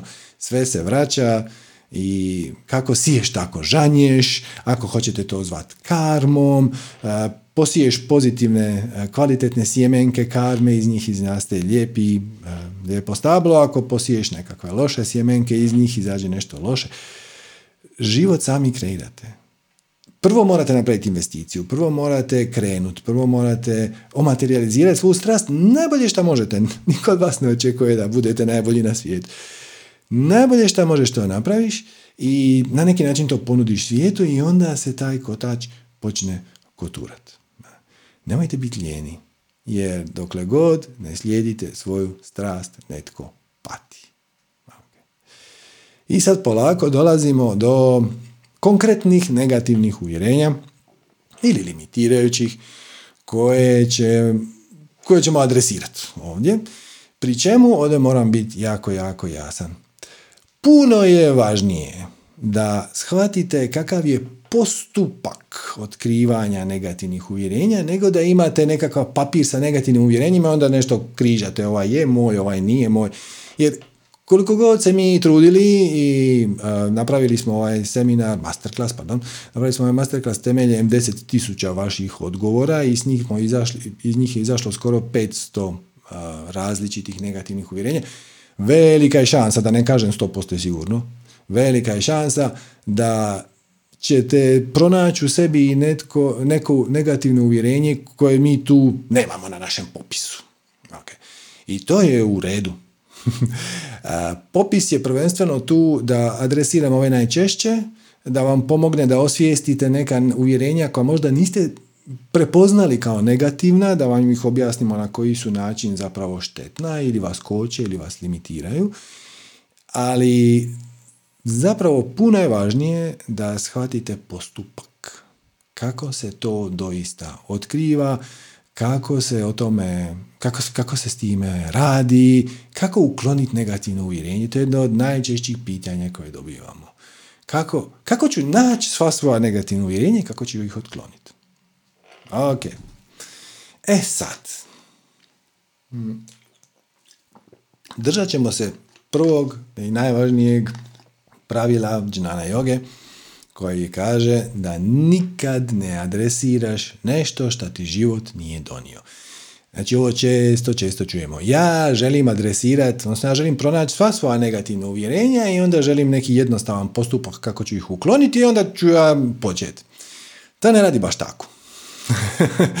I to je opet spiritualni bypass, jer nećeš nikad otkriti sva svoja uvjerenja negativna. Kako otkrićeš prvo koje te ometa, pa ćeš ga ukloniti, pa će se pojaviti možda nakon dva minuta, možda nakon dvije godine, neko sljedeće, pa će doći sljedeće, pa će doći sljedeće. Na kraju krajeva, pitanje je zašto? To te negativno ili limitirajuće uvjerenje ograničava u tome da napraviš što točno. Svaćate? Naravno da svi mi imamo negativno uvjerenje oko toga da li sam ja sposoban hodat po mjesecu i da li sam ja uopće sposoban preživjeti onako iz zdravstvene perspektive taj let na mjesec. Koga briga? Naravno, ako ti se nudi let na mjesec i kažu ti uh, ono, da hoćeš li s nama ići na mjesec i onda se pojavi negativno uvjerenje, a to ti je užasno uzbudljivo, to je druga stvar. Ali do tada, koga briga? Gledaš samo ono što te sputava sad i ovdje, u ovom trenu, ono što ti je život donio. Ti bi htio ići prema svjetlu svog spirita, zanemariti svoje crne misli koje se nalaze u labirintu manasa koji će te samo vozati okolo i vrtit ćeš se u krug, jer to je zapravo izraz manasa. I ti si pronašao izgovor koji kaže ja mogu početi slijediti svoju strast tek kad pronađem sva svoja negativna uvjerenja i to je jedan fantastičan izgovor jer to se gotovo nikad neće dogoditi, nikad se to neće dogoditi. Uvijek bitno je zašto. Nije sve jedno da li želiš svirat gitaru za tri prijatelja ili želiš biti na stage ispred 30 ljudi ili želiš biti na stadionu sa 50.000 ljudi. Ako, čak i ako si posve sposoban svirati ispred 30 ljudi i neko ti ponudi svirati na stadion ispred 50.000 ljudi i smrznut ćeš se. Jer to su dvije različite stvari. Tako da, dok ne dođeš u poziciju da sviraš ispred 50.000 ljudi, negativna uvjerenja koja te spriječavaju u tome da sviraš ispred 50.000 ljudi su nebitna. Bitna su ona koja te spriječavaju da sviraš pred 30 ljudi ako je to situacija koja ti se nudi. Hm. Tako da, prvi korak je uvijek kreneš slijediti svoju strast. Zapitaš se šta bi mi bilo najuzbudljivije, šta mi ima najviše smisla zašto sam inspiriran, e, gdje mi, gdje mi bježe misli kad maštam o idealnom životu, kako ga, kako ga vidim, šta ja u njemu radim. To su, to su zapravo pitanja koja će vas dovesti u vezu sa vašom svrhom, strasti, s tim da opet morate paziti kad vizualizirate idealan život. Opet morate tu biti jako oprezni da vam se ne umiješa manas. jer u idealnom životu možda imate brdo para jer Manas kaže tek da ćemo biti sigurni. Nije točno. Nije točno. Siguran si cijelo vrijeme. Čak i ako se već godinama osjećaš nesigurno i pun si tjeskobe anksioznosti, to je nova riječ. Kad ćemo obraditi temu anksioznosti? Evo obrađujemo je stalno. Ti imaš anksioznost jer si prepun tjeskobe. Šta je tjeskoba? Tjeskoba je energija uzbuđenja filtrirana kroz negativna i ograničavajuća uvjerenja. Dakle, ako si prepun tjeskobe, to je odlična vijest, jer znači da imaš neku energiju uzbuđenja. Tjeskoba te lovi jer bi ti nešto, a misliš, vjeruješ, da ne možeš. E, to nešto me zanima. E, to nešto. Šta te točno spriječava da napraviš prvi korak na time nešto? Ti ćeš sad zamisliti to nešto i pojavi se to tjeskoba, nelagoda, težina, otpor ili možda čak mučnina. Ili sve je načelno ok, kao je, je, budem ja to, nema ja nikakvih negativnih uvjerenja oko toga, ali onda nikako da počneš. Počneš, samo odugovlačiš do beskraja. Ok, to, to je isto oblik uh, subtilne blokade od strane ega. Našli smo se u toj situaciji. Našli smo svoju strast, ono, nešto što nam je najuzbudljivije u tom trenutku, ne mora to sad biti grandiozno, ne mora to sad biti veliki životni plan za sljedećih 20 godina. Ima nešto, što, nešto bi te veselilo, ali nikako da počneš, nikako da, i to, ta ti cijela ideja stvarano, joj, malo, na, narađe bi malo sjeo i odmorio prije počnem baviti.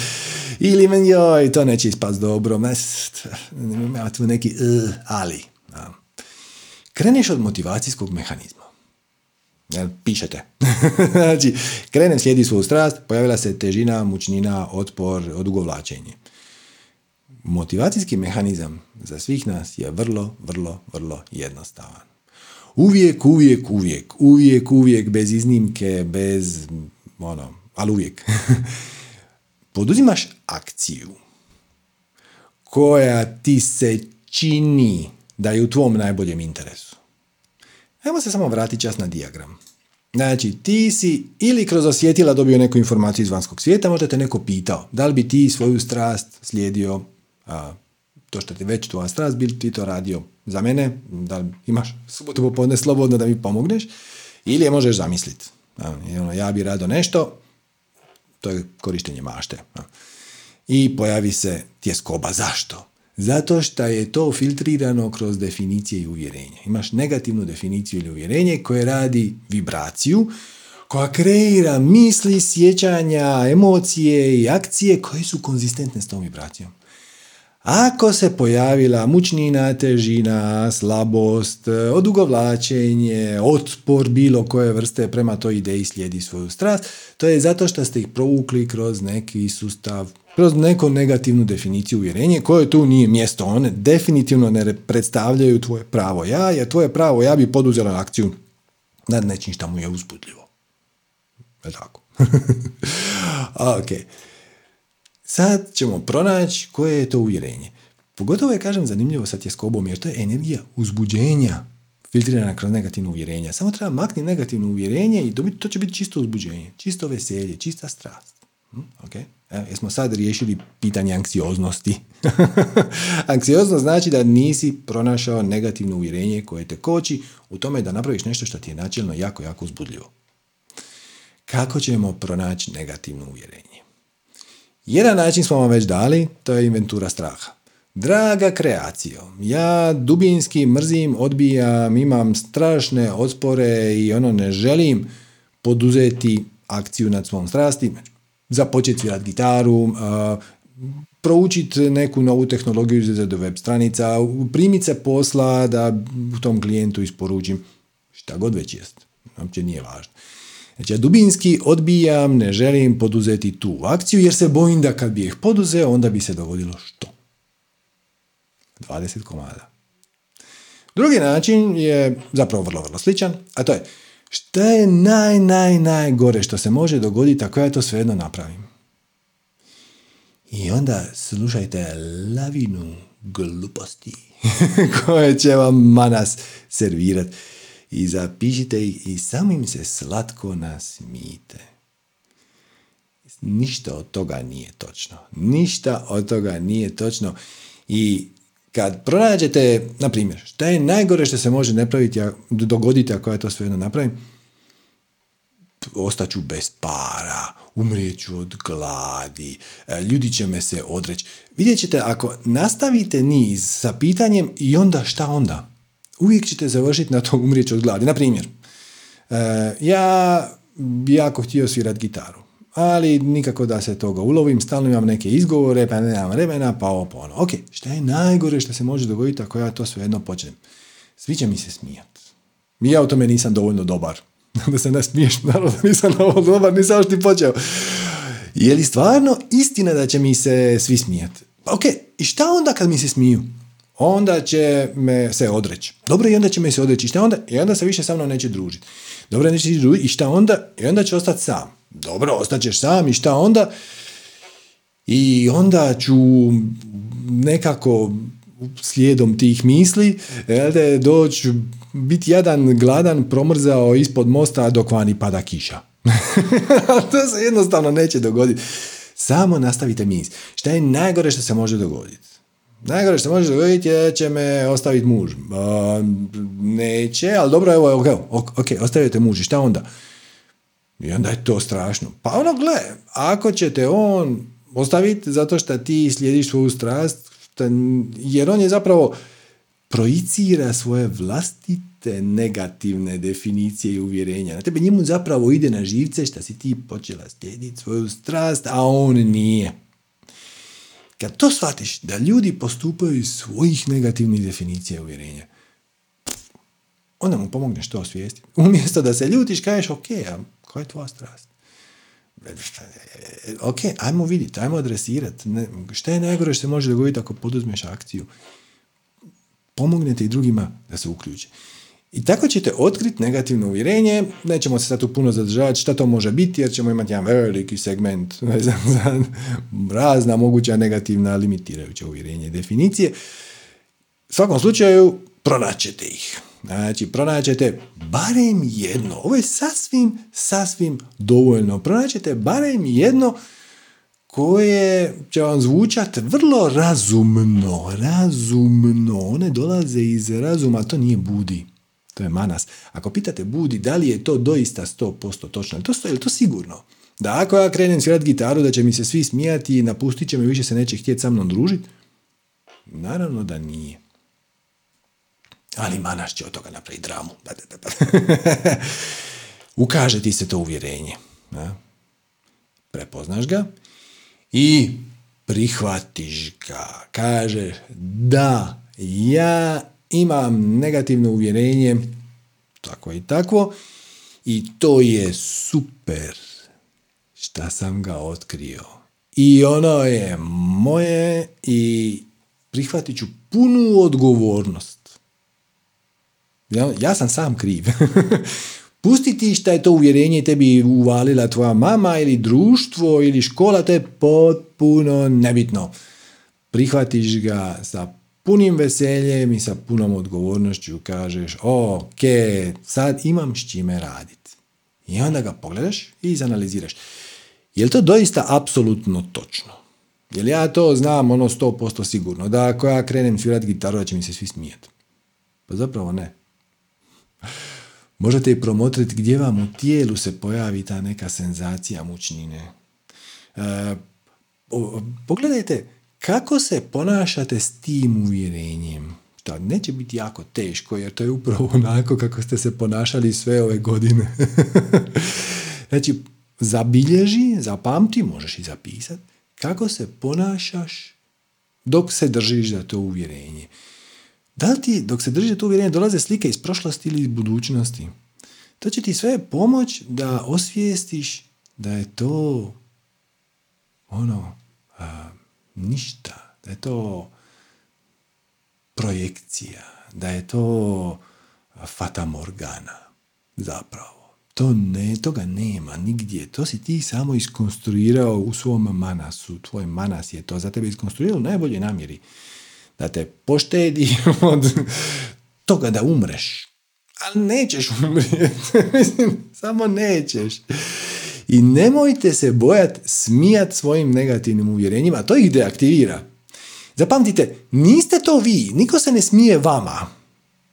To je samo nešto što si pokupio po putu. To možeš promijeniti kao što promijeniš majicu. To možeš skinuti i baciti. Kad to posjeduješ. Kad prihvatiš punu odgovornost. I sad kad ste otkrili to uvjerenje, pogledali ste ga, analizirali ste ga, pitali ste se je li to doista točno, shvatili ste ono apsolutno točno u svim mogućim situacijama i u svakom trenutku i za svaku osobu, ne samo za mene, onda i shvatili ste da niste, onda se zapitaš sljedeće. Kako bih se osjećao oko ove situacije, oko slijeđenja svoje strasti, da ja to uvjerenje nemam? Prestanete se identificirati s njime. Znači, mislim da će mi se svi smijat ako ja krenem vježbat, svirat gitaru. Ok, ajmo reći da ja nemam to uvjerenje. Kako bih se osjećao oko sviranja gitare u tom slučaju? I bit će drugačije. Upotrijebite svoju maštu. Ovo je ono zašto mašta služi. Kako bih se ja osjećao da ja nemam to uvjerenje. Ok. I bit će bolje. Ako nije bolje, znači da niste našli pravo uvjerenje. Ne mora biti perfektno. Neka bude 2% bolje. Neka bude malo više lakoće. Neka se malo lakše se diše, e, skinuo vam se teret ili s pluća ili s ramena, nestao je onaj čvor u solarnom pleksusu, bilo šta od toga. Možda nije potpuno nestao, možda se samo malo oslabio, to je odlično. I pogledaj kako bi se sada ponašao bez tog uvjerenja, ili ako ste radili inventuru, imate i, drugi e, način, možete naći prijatelja, prijateljicu, pročitati im svoje uvjerenje i onda se slatko nasmijete na svaki od njih. To će vam deaktivirati ego, odnosno manas. I onda sad imaš izbor. Sad imaš izbor. Znači, znam kako bih se osjećao i kako se osjećam svo ovo vrijeme dok se držim za to uvjerenje. I šta radim i kako imam misli i kako se ponašam, kakva akcija proizlazi iz toga. Okay. sad znam i kako bi se osjećao bez tog uvjerenja. E sad izaberi, šta ti je draže? I ako ti je draže bez tog uvjerenja, ali opet ovdje morate biti oprezni jer manaš će vas tu opet pokušati zamuljati. Ono bi, je, ali znaš, ovo bi bilo jako neugodno ako bi ovo ipak napravili jer ko ti se svi smiju, to je strašno. ali nije. Mislim, za početak neće se desiti. Ako se desi, to je njihov problem. Mislim, šta oni imaju s time što ti sviraš gitaru? Mislim da pače. Da te veseli. Mislim, ima li ikakve logike u tome da taj svoju projekciju srama vi, odnosno njihovu projekciju srama vi prihvatite kao svoju. Na koji će vam način to pomoći? Neće ni na koji način. I sad samo izaberete. Da li ja želim A ili želim B. I ako odlučiš zadržati to negativno uvjerenje, budi s njime zadovoljan. Može se i tako. I kažeš, ja uživam u svojoj osjećaju nemoći i nelagode i to mi je super, to mi je totalni mi je to kik. znači, I onda uživaš. Sad ćete ovaj spin. Ako uživaš u svom vlastitom sramu, onda uživaš. I dižeš vibraciju. I možete i tako. A možete jednostavno reći, i onda ću ja svejedno poduzet tu akciju, neovisno o mučnini, nelagodi, strahu, težini, otporima. To je stvar hrabrosti. Hrabrost nije, e, mislim, hrabrost je lijek za strah, ali hrabrost nije uh, ulazit suludo u situacije koje su opasne i koje ti mogu nanijeti zlo.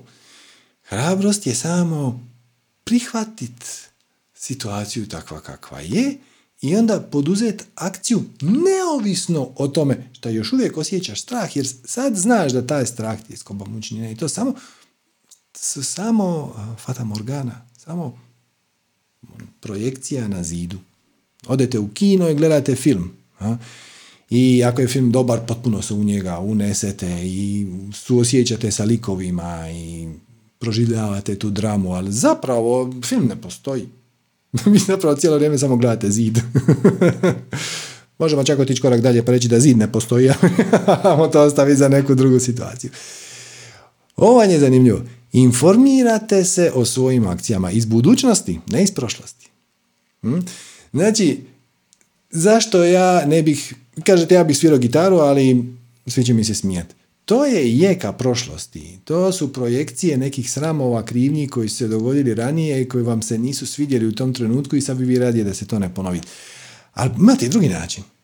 Zamislite da pričate sa, sa samim sobom koji ima 30 godina više.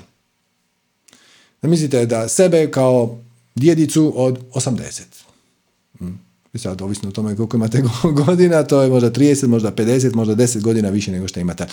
Zamislite kako da možete popričati sami sa sobom u verziji od 80 godina. Šta bi ta osoba vama rekla? Vi kažete, znaš, dragi moj ja od 80 godina, ja bih htio svirati gitaru, ali me strah šta će, da će mi se drugi smijeti. Šta bi vaše buduće ja na to reklo? Neću vam sugerirati nikakav odgovor.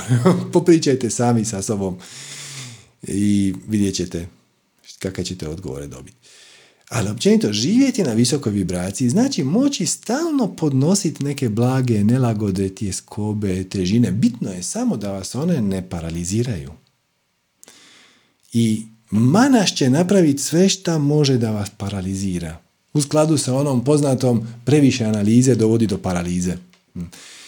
Ako uđeš u taj kovitlac razloga, razloga zašto se stvari mogu i ne mogu, šta će se strašno dogoditi, tome nema kraja. Tome nema kraja, ali to, je, to su samo, to je dimna zavjesa. To ne postoji. To je projekcija na zidu. Ponekad tvoja, ponekad, odnosno tvojih negativnih uvjerenja, ne tvoja, nemojte se identificirati sa svojim uvjerenjima. To su uvjerenja, to su samo programi koje smo mi prepisali, jednako tako ih možemo i obrisati. Kako ćete ih obrisati? Tako što poduzmeš akciju neovisno o njima. Ne. I da, može se, kad odlučiš napraviti akciju i ponovno uzmeš gitaru, i dalje je to uvjerenje pomalo aktivno, nije ono potpuno nestalo. Ono će nestat kad ti kreneš svirat. Možda nakon pet minuta, nakon pet dana ili nakon dva mjeseca, ali nije važno. Kad poduzmeš akciju koju želiš, koja je došla iz duše, koja predstavlja svjetlo tvog spirita, zanemariš maglicu manasa koji će ti servirati svakojake horor priče koje se većina nikad neće dogoditi, onda zapravo slijediš svoju strast i aktiviraš sve te sinhronicitete koji će ti donijeti obilje i resurse i ljude i sve ovo čemu smo već pričali. A kažem, ego vas će tu pokušati destimulirati jer on ne želi promjenu. I imat ćete, sad je ovo, ovo će zvučati suludo, imat ćete previše sreće i previše veselja. Sad kažeš, ne, ne mogu imati previše veselja. Možeš, možeš. Možeš, možeš. Kad ti, kad ti dru, ego to percipira kao da mu stvari izlaze van kontrole. Izlaze van kontrole kad imaš previše sreće, previše veselja, previše sinhroniciteta, kad se stalo nešto uzbudljivo događa, treba će vam malo vremena da naviknete svoj živčani sustav na to stanje jer niste na to navikli. Bez alkohola. jer mi bi htjeli biti pristojni, mi bi se htjeli uklopiti. Mi ne, želimo raditi ništa neočekivano. E, sad ćete, počnemo život imitirajući roditelje jer ih želimo usrećiti? A onda poslije pokušavamo usrećiti prijatelje, pa ono, televiziju, odnosno ideje koje nam stižu s televizije, pa onda kolege, pa onda... I zapravo nikad ne živimo iskaz svoje duše, živimo samo po programu koji je došao izvana i mnogi segmenti tog programa su ok. Znači, mi imamo puno kolektivnih uvjerenja i definicija koje zapravo nemaju nekog posebnog racionalnog razloga. Samo smo se tako dogovorili i to je ok. Tipa, zašto muškarci ne, ne, ne bi trebali, odnosno ne smiju, odnosno ne nose suknje? I sad, vjerojatno se već pola vas nasmije, muškarac za suknje. A mislim, zašto ne? To je samo društveno, društveni dogovor. I postoje mjesta na svijetu, na Baliju, na primjer, muškarci nose pareo, odnosno suknje, da bi uopće mogli ući u hram. Znači, zabranjeno je ući u hram bez suknje, ako si muškarac. Potpuno suprotno. Ali to uvjerenje je ok. Mislim kako je rekao, može ovako, može onako. A, ok, svi će mi se smijati ako ja nosim suknju, ili baš moram nositi suknju. Pa znaš šta ne moram? Onda neću. I, i sve sam riješio. E. Znači, postoji more takvih uvjerenja da jedemo sa nožem i vilicom definicija i uvjerenja. E, da se vozimo desnom stranom ceste. I to je ok. E, ali postoje i ona neka nećeš uspjeti, to se ne može, kriza je, bla, bla, bla, bla, bla, koji su samo tu u manasu i služe da racionaliziraju naše strahove. Treba vam hrabrost, a hrabrost ne znači nemat straha. Hrabrost znači postupiti uz usprkos tome što je strah još tu, nakon što si naravno napravio koristeći svoj budi, jednu racionalnu analizu i zaključio da to se neće dogoditi. A ako se dogodi, nešto će kreacija već drugo servirati. Imaće, imaćeš neki plan B, uvijek. Hm? Samo se igraš. Samo se igraš. Dopustiš onoliko veselja koliko si možeš dopustiti. Znam da sad zvuči malo čudno, ali vidjet ćete sam reguliraš. Ne, nema tu straha. Možeš, ako možeš podnijeti više, pustiš se više. Ako, znači, a jedna stvar je svirati gitaru za troje ljudi, za 30 ljudi ili za 50 tisuća. I naravno postoji cijeli set između. Uzmite onoliko koliko vam život daje, jer svemir je inteligentan. Vi ćete kroz sinhronicitete dobivati situacije koje će vam svaki put raditi malu nelagodu malu nelagodu i je to znači izaći iz zone ugode, što znači otkriti više od samog sebe, što znači biti više od samog sebe, što znači kvalitetnije slijediti svoju strast i tako i dižeš svoju razinu svijesti i tako povećavaš svoju osobnu moć i kako povećavaš osobnu moć, tako dobivaš sve veće i veće zalogaje koje opet možete prihvatiti ili ne prihvatiti, ali bitno ih je osvijestiti. I tako dolaziš na spiritualni nivo. za koji vam trebaju četiri važna alata, ali znate šta, napravit ćemo pauzu pa nastavljamo. I evo nas opet, nastavljamo sa četiri osnovna alata koji će vam pomoći da se popenjete na spiritualni nivo, odnosno da vam omogući da vaše akcije reflektiraju izraz vaše duše, vaše strasti, vašeg veselja, vašeg radoznalosti. I dobra vijest je da sva ta četiri alata već imate u sebi, ne morate ih kupovati, ne morate ih tražiti, oni su već tu. Prvi je vjerojatno najvažniji, a to je brutalna iskrenost prema samom sebi. Jer jedan od trikova ega ili manasa je da će kad se krenete suočavati ili čak otkrivati svoja negativna uvjerenja, da će se javiti dvije stvari. Jedna je poricanje, a druga je strah.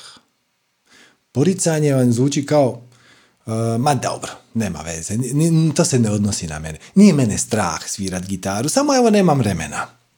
Nije mene strah za počet uh, moj projekt, samo znaš kako je, žena, djeca i to, pa možda u sljedećem životu, u penziji, možeš misliti, da se jednostavno neće desiti. Druga je strah, a to je ego će vam pokušati servirati da ako vi sad krenete slijediti svoju strast, da će to biti katastrofa, umrijećete od gladi i svi koji su egzistencijalno vezani za vas i vaša djeca, djeca i vaša žena, svi ćete umrijeti od gladi i izgubit ćete stan i kuću, to su sve gluposti. Kako ćete se suočiti s time? Najvažnije je naravno ne pobjeći. Zašto ja ne bih počeo svirati gitaru? Pojavit će se tjeskoba nelagoda mučinja. Najlakše je reći, no, dobro, dobro nema veze. Sutra ću napraviti ovu vježbu. to se neće desiti, naravno. Ili pobjeći od tog straha, tog nelagode, od te tjeskobe, ili ono ne, nije, nije, nije to problem zapravo, budem ja to, ali samo, samo ne danas.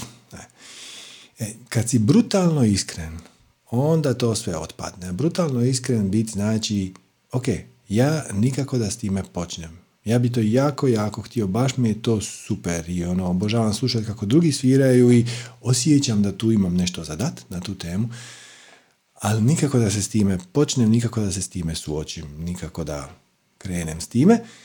Ok, draga kreacijo, ja dubinski odbijam, mrzim svirat gitaru jer se bojim da ću u tom slučaju. Šta? Ili, što je naj, naj, naj, najgore što se može dogoditi ako ja to svejedno napravim.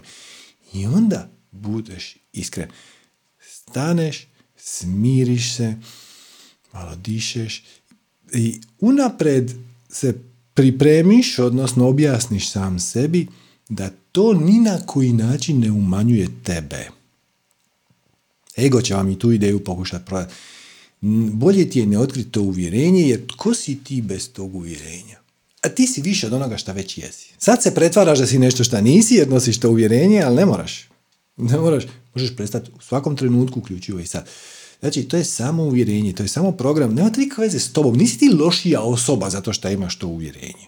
Čak što više, postaćeš bolja osoba jednom kad ga adresiraš. Nisi to ti, ne identificiraj se s njime, to je samo, eto, program koji nosiš u sebi, a bilo bi bolje da ga ne nosiš. Zato vam treba brutalna iskrenost. I to uopće nije jako teško, samo treba malo hrabrosti. Ono, možeš, možeš stvari staviti u kondicional. I reći ono, kako bih se ja osjećao kad ne bih imao to uvjerenje, kad bih počeo svirat gitaru, kad bi se suočio sa, kad bi materializirao svoju strast. Ne da ću to sad napraviti. Ne, tako čisto razmatram, ono, teoretski. Kako bi to bilo da je situacija malo drugačija? onda vidi šta će doći. vidi šta će doći i dopusti da dođe. Nemoj to odbijat. Dopusti da ti dođe. Znači, prvo je iskrenost. Drugo je poštenje. U poštenje je usput uključena i empatija. Poštenje znači, ovo ljudi rado preskoče, jer će manas, odnosno ego, će vam vrlo često pokušati servirati ideju da preskačući ovo poštenje ili, e, kako se to kaže, rezati, rezati kuteve, ići kraćim putem, ne ići po stazi koju ti je spirit servirao, nego zna tvoj ego bolje. Znaš ti kako ćeš ti premostiti. To možda nije baš 100% fair prema okolini, prema prijateljima, prema klijentima, prema državi, prema... Ovako je brže. I to će zvučati efikasnije. Kratkoročno.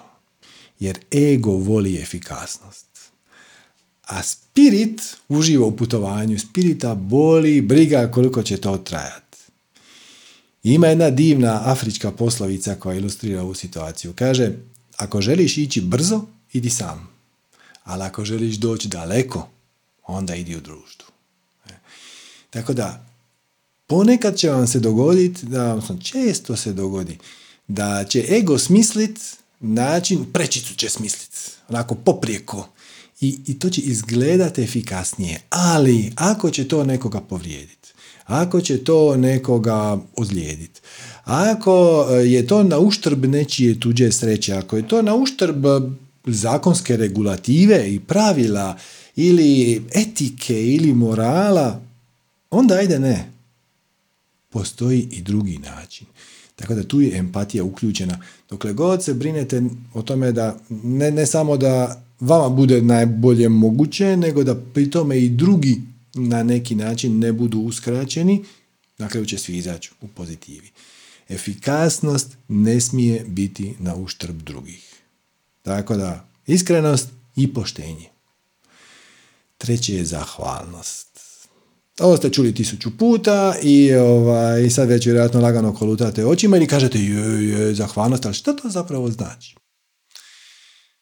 Znači da si zahvalan na onome što imaš, a ne nesretan zbog onoga što nemaš. Fokusiraš se na ono što imaš. Kako ćeš to napraviti? Sljedeći formulu. U svakom trenutku od svih stvari nad koji vam se taj čas pruža prilika da poduzmete neku akciju, poduzmite akciju nad onom koja je najuzbudljivija i uvijek sinkronicitetno imaš sve resurse koji ti za to trebaju garantirano. Za taj prvi korak. ne kažem za 76. korak što će ego odmah iskonstruirati, je, znaš, kako se to krene raditi, pa će treba to, pa će treba to, pa će treba to, pa onda, znaš, i ja to nemam. Ok, to znači biti nezahvalan na onome što nemaš. Budi zahvalan na onome što imaš, a imaš sve što ti treba da poduzmeš prvi korak sada. Sada. Ako se javlja tjeskoba, ako se javljaju neželjene emocije, znamo što nam je činiti, vratimo se na onaj algoritam od ranije i onda preko onih 5-6 koraka, koliko ih već ima, pronađete negativno uvjerenje, zamislite kakav bi vam život bio bez njega i jednostavno mirno odaberete hoćete li ovakav život ili onakav život. Vrlo je jednostavno. Znači, zahvalnost, budi zahvalan na onome što imaš. A imaš sve što ti treba da počneš.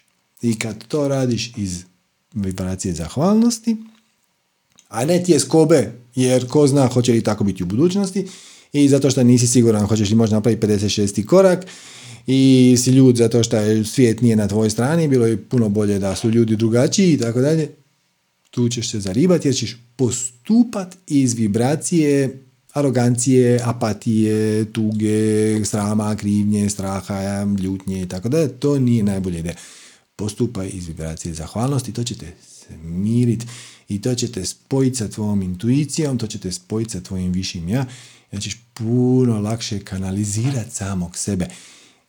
To vam je ujedno i trik da preskočite manas. Ako si zahvalan na tome što imaš sve što ti treba da kreneš slikat, crtat, dizajnirat web stranicu, baviti se digitalnim marketingom, učiti o digitalnom marketingu, e, programirat, pjevat, e, snimat e, tuđe pjevanje, ako si audio studijski tehničar. To je sve fantastično.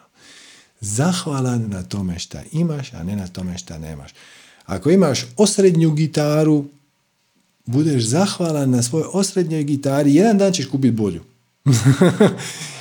Nemoj biti nezahvalan na tome što nemaš bolju. Tako kaže Johnny Štulić, e da imam Fendera, vidio bi svirke. Šta imaš? Imaš to neko tandrkalo koje ti je negdje tu ostalo iz djetinjstva ili koje ti je neko posudio, nije Bog zna šta, odlično, budi zahvalan na tome što imaš, ne nezahvalan na tome što nemaš, to ćete spojiti i sa višim ja, i sa intuicijom, i sa kreativnošću, i sa empatijom, i sa tvom unutrašnjom snagom i dobivat ćeš znanje koje nemaš. Ovo je fascinantno. Znanje se može i downloadat. Kako downloadat znanje? Iz kolektiva, tako što si zahvalan i što slijediš svoju strast, jer to te stavlja u visoku vibraciju i onda ti dolaze ideje, kreativnost, inspiracija sa viših razina svijesti, uključivo i znanje koje do sada uopće nisi imao. Probajte, odnosno napravite, pa ćete vidjeti. Znam da zvuči kao science fiction, ali samo napravite. Pa vidite će se dogoditi. Ako dođe, budite zahvalni. Ako ne dođe, nema veze. To znači da nije trebalo. To nije resurs koji ti treba za ovaj korak sad, jer sigurno za ovaj korak sad koji moraš napraviti imaš sve resurse. Ako nije došla inspiracija, znači da nije trebala, doće kad bude trebala. Ni sekunde prije, ni sekunde poslije. Ne dozvoli ti ego kaže ja ću početi kad dobijem inspiraciju. Inače, jednostavan trik da se otkočite. Ako ste bilo, bilo koji kreativni posao da radite. Recimo da ste pisac i vi većinom sjedite za kompjuterom, bez obzira jeste li novinar ili pišete kraće forme, duže forme, feltone, knjige, potpuno je svejedno. I sad blokada, kreativna blokada, nemate pojma što biste pisali. Namjestite se fizički u poziciju za pisanje. Znači sjednete za kompjuter, upalite svoj program za pisanje i onda pišite, počnite pisati bilo šta. Počnite od sredine pišite o tome kako, kako ne znate šta biste pisali. A, ako imate blokadu, pišite o svojoj blokadi. Znači, pustite da ta energija teče. ako snimate neki seminar, onda krenite ga pričat, koliko god ste nezadovoljni kako to sve skupa izgleda, krenite ga pričat i nakon 15 minuta kad se zalaufate, krenete od početka puno lakše, brže. Treba ti vremena da ta energija poteče. I to je sve što vam treba. I onda budete zahvalni na tome. ista stvar ako slikate, ista stvar ako svirate. Počnete tandrkat bilo šta, počnete nešto škrabati i onda će se stvari otvoriti. Pustite inspiraciju da poteče. To, su, to je treći alat. Znači imali smo iskrenost, imali smo poštenje, imali smo zahvalnost i četvrti jako, jako bitan također, to je poniznost. Poniznost nije poniženje. Poniznost je biti ok s time da ne znaš ni koja je tvoja svrha, ni koji je tvoj smisao, ni šta ti tu radiš, ni kamo će te tvoja strast odvest. Da nemaš nikakva inzistiranja na bilo kojem konkretnom rezultatu. Da nemaš nikakvih očekivanja. I to deaktivira ego. To deaktivira onaj strah i poricanje o kojem smo ranije pričali, jednako kao i sve ove ostale točke. Jer inače, ako, ima, ako postaviš neka očekivanja, ja ću ovo sad početi raditi, da bi za šest mjeseci se dogodilo to, da bi za godinu dana imao toliko para, da bi imao toliko klijenata i to, onda prepuštaš kontrolu svom manasu. I manas će upravljati s tobom i tražit će samo potvrdu od onoga šta već vjeruje. I onda postaješ sluga svoje vlastite ideje i nezadovoljan si zato što se to nije manifestiralo na točno takav način. I kad ti se otvori pozitivan sinhronicitet koji nisi mogao predvidjeti, ti ćeš ga odbiti jer ti se ne uklapa u tvoj ranije predefinirani plan što je totalna, totalna šteta. Ili jednostavno rečeno, ako već sve znaš, odnosno ako misliš da već sve znaš, nećeš naučiti ništa novo. I dobit ćeš samo više od starog. Poniznost znači, to vam je ono, to znači biti ok da s time da nemaš pojma. Ni koja je tvoja svrha, ni koji je tvoj smisao. I onda možeš uživati u putovanju. Kad se rasteretiš ideje da moraš unapred znati cilj, onda možeš uživati u putovanju i onda život postane pjesma i onda se aktiviraju svi oni sinkroniciteti i tako dalje i tako dalje. Jer pazite, Cilj je doći na spiritualni nivo. Ne na onaj um, mindset diranje piramide. Evo ga, čekaj da, da isključimo ovaj. E, znači nije cilj doći na plavi, na mentalni, nego na spiritualni. I svi oni motivacijski govornici koji vam kažu vjeruj u sebe, ti to možeš, sve ti je to samo stvar snage, volje, discipline i to rano ustajanje, popisi, to-do liste, taskovi, napravi jasan plan, drži ga se čvrsto i da. Gle, to, to uglavnom na kraju ne radi, vjerojatno to, toga ste svjesni zato što ste to vjerojatno već probali, jer zapravo to polazi i slijedi svoj ego a ne slijedi svoju strast i slijedi svoj darmu i slijedi svoj spiritualni put. Za neke ljude radi. Šta je zajedničko tim ljudima kojima to radi? To šta ta ideja koju su iskristalizirali kroz um se pukim slučajem poklapa sa onim, sa njihovom strasti, odnosno sa a, onim u čemu oni uživaju.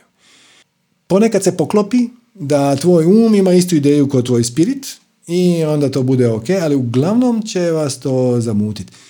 Treba slijediti srce, ne um.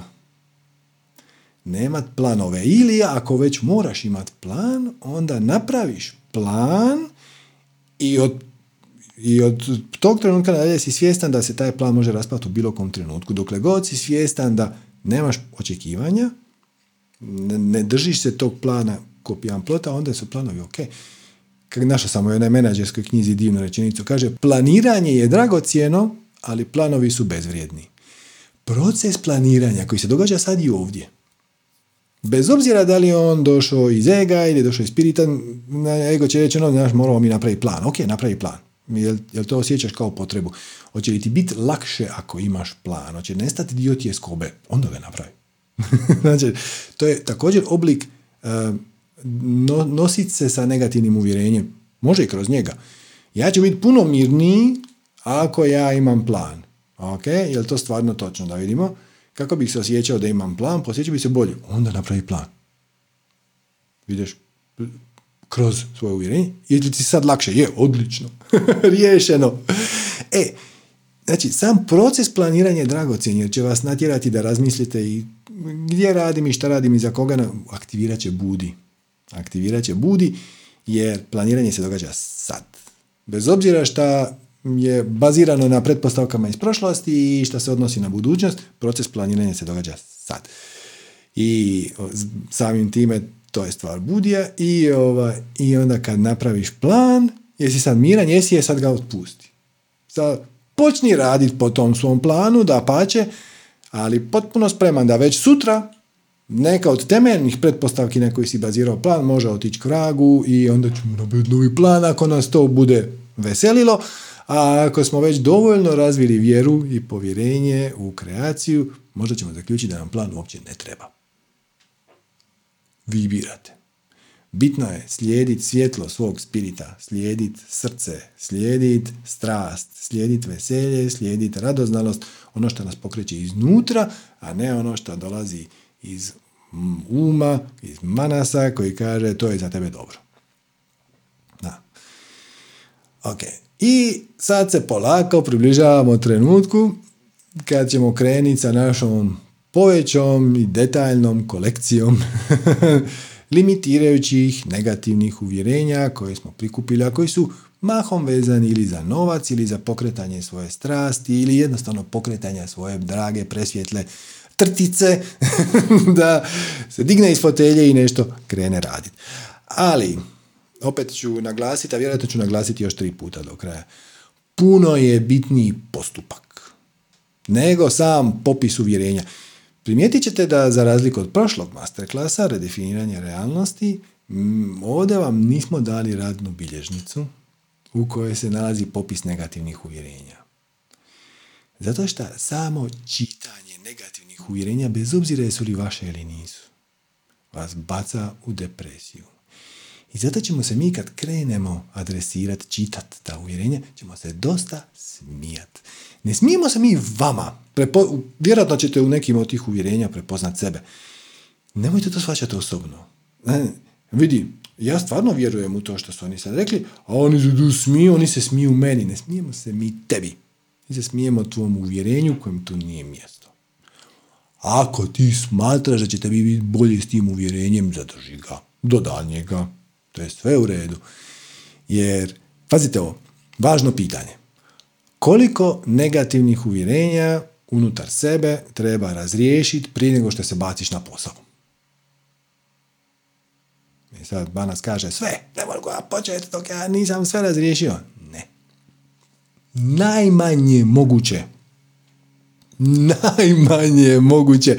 Ako je moguće sa jednim, to bi bilo fantastično. Nije ideja da ti rješavaš uvjerenja. Ideja je da se pokreneš. Da kreneš tijeli svu strast. Da počneš raditi ono što te veseli. Ono zašto si talentiran, zašto si prirodno predisponiran.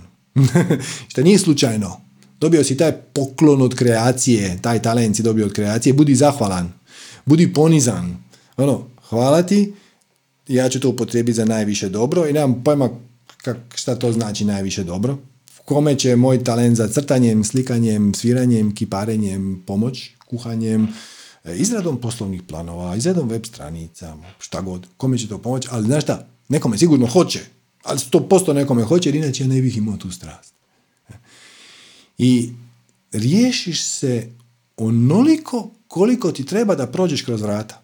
Znači, zamislite to. Zamislite da je vaša, vaš put spiritualni su vrata. Dosta široka. Normalno biste kroz njih prošli sa velikom lakoćom. Ali, s obzirom da na leđima nosite ogromnu vreću smeća, to su limitirajuća uvjerenja, ne? i negativna, ne možete proći. On pokušavate proći kroz ta vrata, ali stalno zapinjete. Ne, ne, ne možete se pokrenut, krenut slijediti svoju strast, jer zapinje. Koliko smeća treba izraditi, izvaditi iz vreće da bi ste prošli kroz ta vrata? Bilo bi idealno spustiti cijelu vreću, ali to se neće nikad dogoditi. Minimalno moguće. Ako je dovoljno otvoriti vreću i izvaditi jednu stvar i sad možete proći kroz vrata, odlično, to je to. Nije poanta baviti se uvjerenjima. poanta je baviti se svom strasti, živjeti svoj život, najbolje što možeš, u svakom trenutku, bez očekivanja. I život će vas navoditi kroz put i za neko vrijeme ćete doći do drugih vrata koja su malo uža. I sad sa ovom vrećom koja je već manja jer smo izvadili nešto smeća da bi prošli kroz ona prva vrata, opet ne možemo proći. Koliko smeća treba izvaditi iz vreće? Najmanje moguće. Ako je moguće jednu stvar odlično, ako treba dvije, ok, ako treba 50, opet ok. Najmanje moguće. Gledaš u cilj, gledaš u svjetlo svog spirita, gledaš kako ćeš slijediti svoju strast, ne gledaš uvjerenja, baš te briga na leđima su ti, ok, otežavaju te, ali na putu smo njihovog rješavanja. I svaki put kad zapneš, riješiš ono minimum koji ti treba da kreneš dalje. Zato ono pitanje, koja je naj, naj, najgora stvar koja se može dogoditi, a koja jedno krene slijediti svoju strast. Pazite, najgora. Ne koje se sve strašne stvari mogu dogoditi. Koja je najgora? I onda pronađeš tu jednu, postupak, znate, zamislite kako biste bili be, kakvi biste bili bez nje, kako biste postupali bez nje, kako biste se osjećali bez nje. Pogledajte kako se osjećate s njom i jednostavno izaberete. Promotrite to uvjerenje, vidite da nema nikakvog smisla i ono je otpalo. Ako vam nema smisla, ako se uspijete sočno nasmijati tom uvjerenju, ono je već otpalo. I sad samo poduzmeš akciju. Sasvim je moguće, čak i očekivano, da će opet sa tom akcijom, čak i kad ste osvijestili uvjerenje, biti neka nelagoda, blaga, vjerojatno slabija nego prije, ali blaga nelagoda i onda to sve jedno napravite. Upotrijebite alat zvan hrabrost, koja kaže hrabrost nije nemati straha. Hrabrost je prepoznat strah, imat ga i onda svejedno napraviti ono što treba biti napravljeno. Gledaš u svjetlo, gledaš u putokaz svoje duše, gledaš u svoju strast, zanemariš manas koji će pričat nisi dovoljno dobar, bla, sve, i onda prođeš kroz ta vrata. Ok, znači, prvo pitanje važno, koliko uvjerenja treba riješiti prije što se bačiš na posao, je minimalno. Drugo pitanje, koliko moraš biti dobar u toj svojoj strasti da bi se počeo time baviti? Ne jako puno. Manaš će vam reći, ne, ti moraš biti najbolji, malo je tržište, malo je tržište. nema puno ljudi, nema puno para, plus ovdje smo u šta god, Hrvatskoj, Srbiji, Bosni, nemam pojma gdje ste već. Tako da, znaš šta, ako nisam najbolji u tome, onda se od toga neće moći živjeti. Ne. Kreneš, napraviš prvi korak. I ako je hrpa ljudi u tome bolje od tebe, to je sasvim ok. Ako je to tvoj put, ako će kreacija htjet da ti tu svoju strast koju si sad počeo raditi, radiš sljedećih 40 godina, po putu ćeš u tome postati jako, jako dobar, a u svakoj fazi tog puta ćeš biti sasvim dovoljno dobar za tu konkretnu fazu. Ali ono što je puno vjerojatnije da će se dogoditi, ti ćeš kreniti slijediti tu svoju strast, postajat ćeš sve bolji i bolji i onda će ti se otvoriti neka nova i neočekivana vrata, skroz novi smjer. Više nećeš svirat gitaru, nego ćeš htjet uh, biti studijski tehničar, radi za mix pulton. Uh, montirat ćeš razglase. Onda kada budeš montirao razglase, odjedan put ćeš shvatiti da ne, neku opremu koja ti stalno treba, nemaš gdje kupiti, pa je stalno naručuješ iz neke Njemačke Austrije, pa ćeš onda možda otvoriti malu firmicu za trgovinu s tom specijaliziranom opremom. Sad ćete, ili ćete postati konzultant za rasvijetu, za... Sve je krenulo sa time idem malo tandrkat gitaru, a onda je na kraju završio nečim skroz, skroz drugom. I samo ego kaže ti u tome moraš biti jako dobar, jer ego želi imati plan. Ali to ne samo da ti ne treba, nego ti ne služi. Služi ti na vrlo negativan način. Ajde, nemoj imati plan. Ajde, nemoj imati očekivanja. Napravi najbolje što možeš, koliko god možeš, dokle god te ta stvar drži, dokle god se ne pojavi neka uzbudljivija. I onda ti sinhroniciteti sve organiziraju. Pusti svemir da ti organizira život. Ne dozvoli svom manasu da ti organizira život, jer to je put u život prepun tjeskobe, straha, ljutnje i frustracije. Ali ako pustiš kreaciju da ti organizira život, i uživaš u putovanju i uklanjaš negativna uvjerenja onim tempom koliko treba. Kažete, nemojte se baviti stvarima koje vam život nije donio. To je ono zlatno pravilo džnana joge. Ja bi sad htio to, moje srce kaže radi to, ali imam negativno uvjerenje. Koliko ih moram skloniti da bi prošao kroz ta vrata? Najmanje moguće. I ne idi dalje. Jednom kad si se zalaufao, krenuo si slijediti svu strast i uživaš u tom putovanju, nemaš zašto reći ono, hm, ko zna koje bi sad ja mogu imati negativno uvjerenje koje me spriječava da radim nešto drugo, ali zapravo ne znam ni šta jer ovo mi je super. Nema ni smisla. Tako da to što ti u tome nisi jako dobar, što je puno ljudi bolje od tebe, što nije dovoljno veliko tržište, što nema tu toliko para, to je nebitno. To je ne, počni se s time baviti najbolje što možeš koliko god možeš opet niko ne kaže daj otkaz, riješi se svih zaštitnih mehanizama, otpili svoju obitelj. Najbolje što možeš, koliko možeš, tempom koji ti odgovara, koji ti je ugodan i to je to. Treće. Kojim tempom će dolaziti obilje? Ovo smo već adresirali, tako da naslučujete. Obilje će dolaziti svojim tempom, ne tvojim tempom.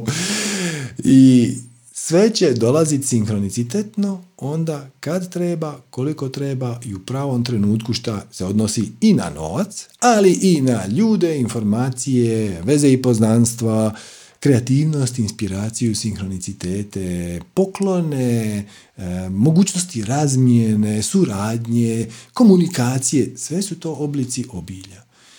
Oni će dolaziti svojim tempom. Nemojte da vas destimulira to što već vidite da ćete za šest mjeseci se zateći u situaciji koju sad ne znate adresirati. Kreni najbolje što možeš, koliko god možeš i to će se nekako razriješiti. Ili će ta situacija nestati, ili će se mirakulozno riješiti, ili ćete dobiti pomoć.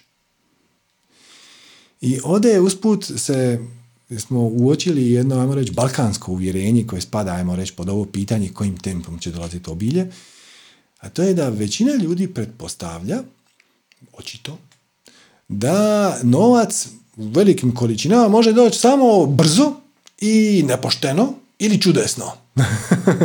znači, ili ću dobiti nasljedstvo od tetke iz Australije za koju nisam ni znao da postoji, to bi se moglo nazvati čudesno, ili, će, ili ću ga sam zaraditi, ali to se samo može brzo i nepošteno. Ono, e, rezat ću sve prečice ću iskoristiti, zamuljat ću, prevarit ću, prekršit ću zakon, e, ozlijedit ću nekoga, bit ću efikasan, jedna ću nagrabiti neke pare i ću nestat. Zapravo ne. Zapravo, ako želite pomoć od kreacije, onda ne smijete nikom nauditi. Bilo bi jako dobro i ne prekršiti zakon. iz, iz praktično, energetski praktičnog razloga. Ako prekršite zakon ili ako ga sustavno kršite, to će vas ubaciti u vibraciju tjeskobe. Pa šta ne? Ako vas ubaci vibraciju tjeskobe, manifestirat ćete sve više i više okolnosti koje će vam dati za pravo da budete u tjeskobi. Šta može uključivati da će vas uloviti? I ne mora. Možda će se samo neke druge okolnosti tu naslagati koje će vas činiti tjeskobnim i samo ćete dodavati nova negativna uvjerenja kroz koja ćete filtrirati svoje uzbuđenje. Da to samo se ne isplati. Znači, obilje će dolaziti svojim tempom, sinhronicitetno. Kad treba, koliko treba. Namlatiti pare i pobjeći, zato nećete dobiti podršku kreacije. To vas dugoročno neće dovesti do sreće. To izgleda efikasnije iz perspektive manasa, odnosno ega, ali je zapravo zamka. Zapravo je zamka. I dopustite obilju da dolazi u potocima. U rijeci dolazi obilje i onda odlazi. Mudar čovjek prima, ali ne zadržava. Prima, ali ne zadržava. Pustite, dijelite svoje talente, darove, proizvode. Najbolje što možete, koliko god možete i dopustite da vam tu dođe. Sad, naravno, to znači, naravno to znači da ako, na primjer, vaša strast pečenje kolača i pečete kolače koji vas nešto koštaju i vremena i struje i sastojaka, to naravno ne znači da ćete samo napraviti sto kolača i onda ih poklanjati po cesti. Ali samo znači da napraviš najviše šta možeš da nekoga s time usrećiš. I onda će ti taj to platiti, htio ti to ili ne. na ovaj ili na onaj način. Ponekad novcem, često novcem, tako je naše društvo i to je ok. To je ok kao što muškarci nanose suknje, tako da je i novac je ok kao izraz obilja, kao izraz zahvalnosti. On može biti kroz protuuslugu, može biti kroz razmjenu, može biti kroz prijateljstvo, kroz informaciju koju ćete dobiti od te osobe samo zato što ste si sad u dobre, inače ne bi. Samo dopustiš da obilje teče kroz tvoj život i ako vidiš da ti ta ideja radi tjeskobu i ono, znači baš siguran da će to radi, znaš da su ljudi zli to. Već smo otkrili jedno negativno uvjerenje. Ovdje su ljudi zli. Svaćate? Kako bih se osjećao da se, kad se držim za to uvjerenje, kako bih se osjećao kad se ne držim za to uvjerenje, kako bih postupao sa tim uvjerenjem, to već znaš jer tako već postupaš, imaš tjeskobu, kako bi se ponašao, postupao bez tog uvjerenja, onda izabereš. Šta ti je draže? I onda zaključiš, no, pa dobro, pa nisu svi zli. I oni koji su zli, ja s njima jednostavno neću imati posla i to je to. I tu i tamo će me neko prevariti i to je ok. to je njegova sramota, nije moja. Ne mogu je utjecat na ponašanje drugih ljudi. Ok, i još evo, kako ću znati da je baš to moja strast? Da li te to veseli? Da li te to uzbuđuje? Da li bi, to, da bi se rado s time bavio? Kako ti se sviđa ideja da je to što si sad smislio i pitaš se li to moja strast, da je to sve što radiš. Da, da je to nešto u što ulažeš većinu svog vremena. A ako su odgovori da, još se samo zapite da li to doprinosi životu drugih. Da li to vidiš kao čast i povlasticu? Da li je to privilegija ili je to gnjavaža?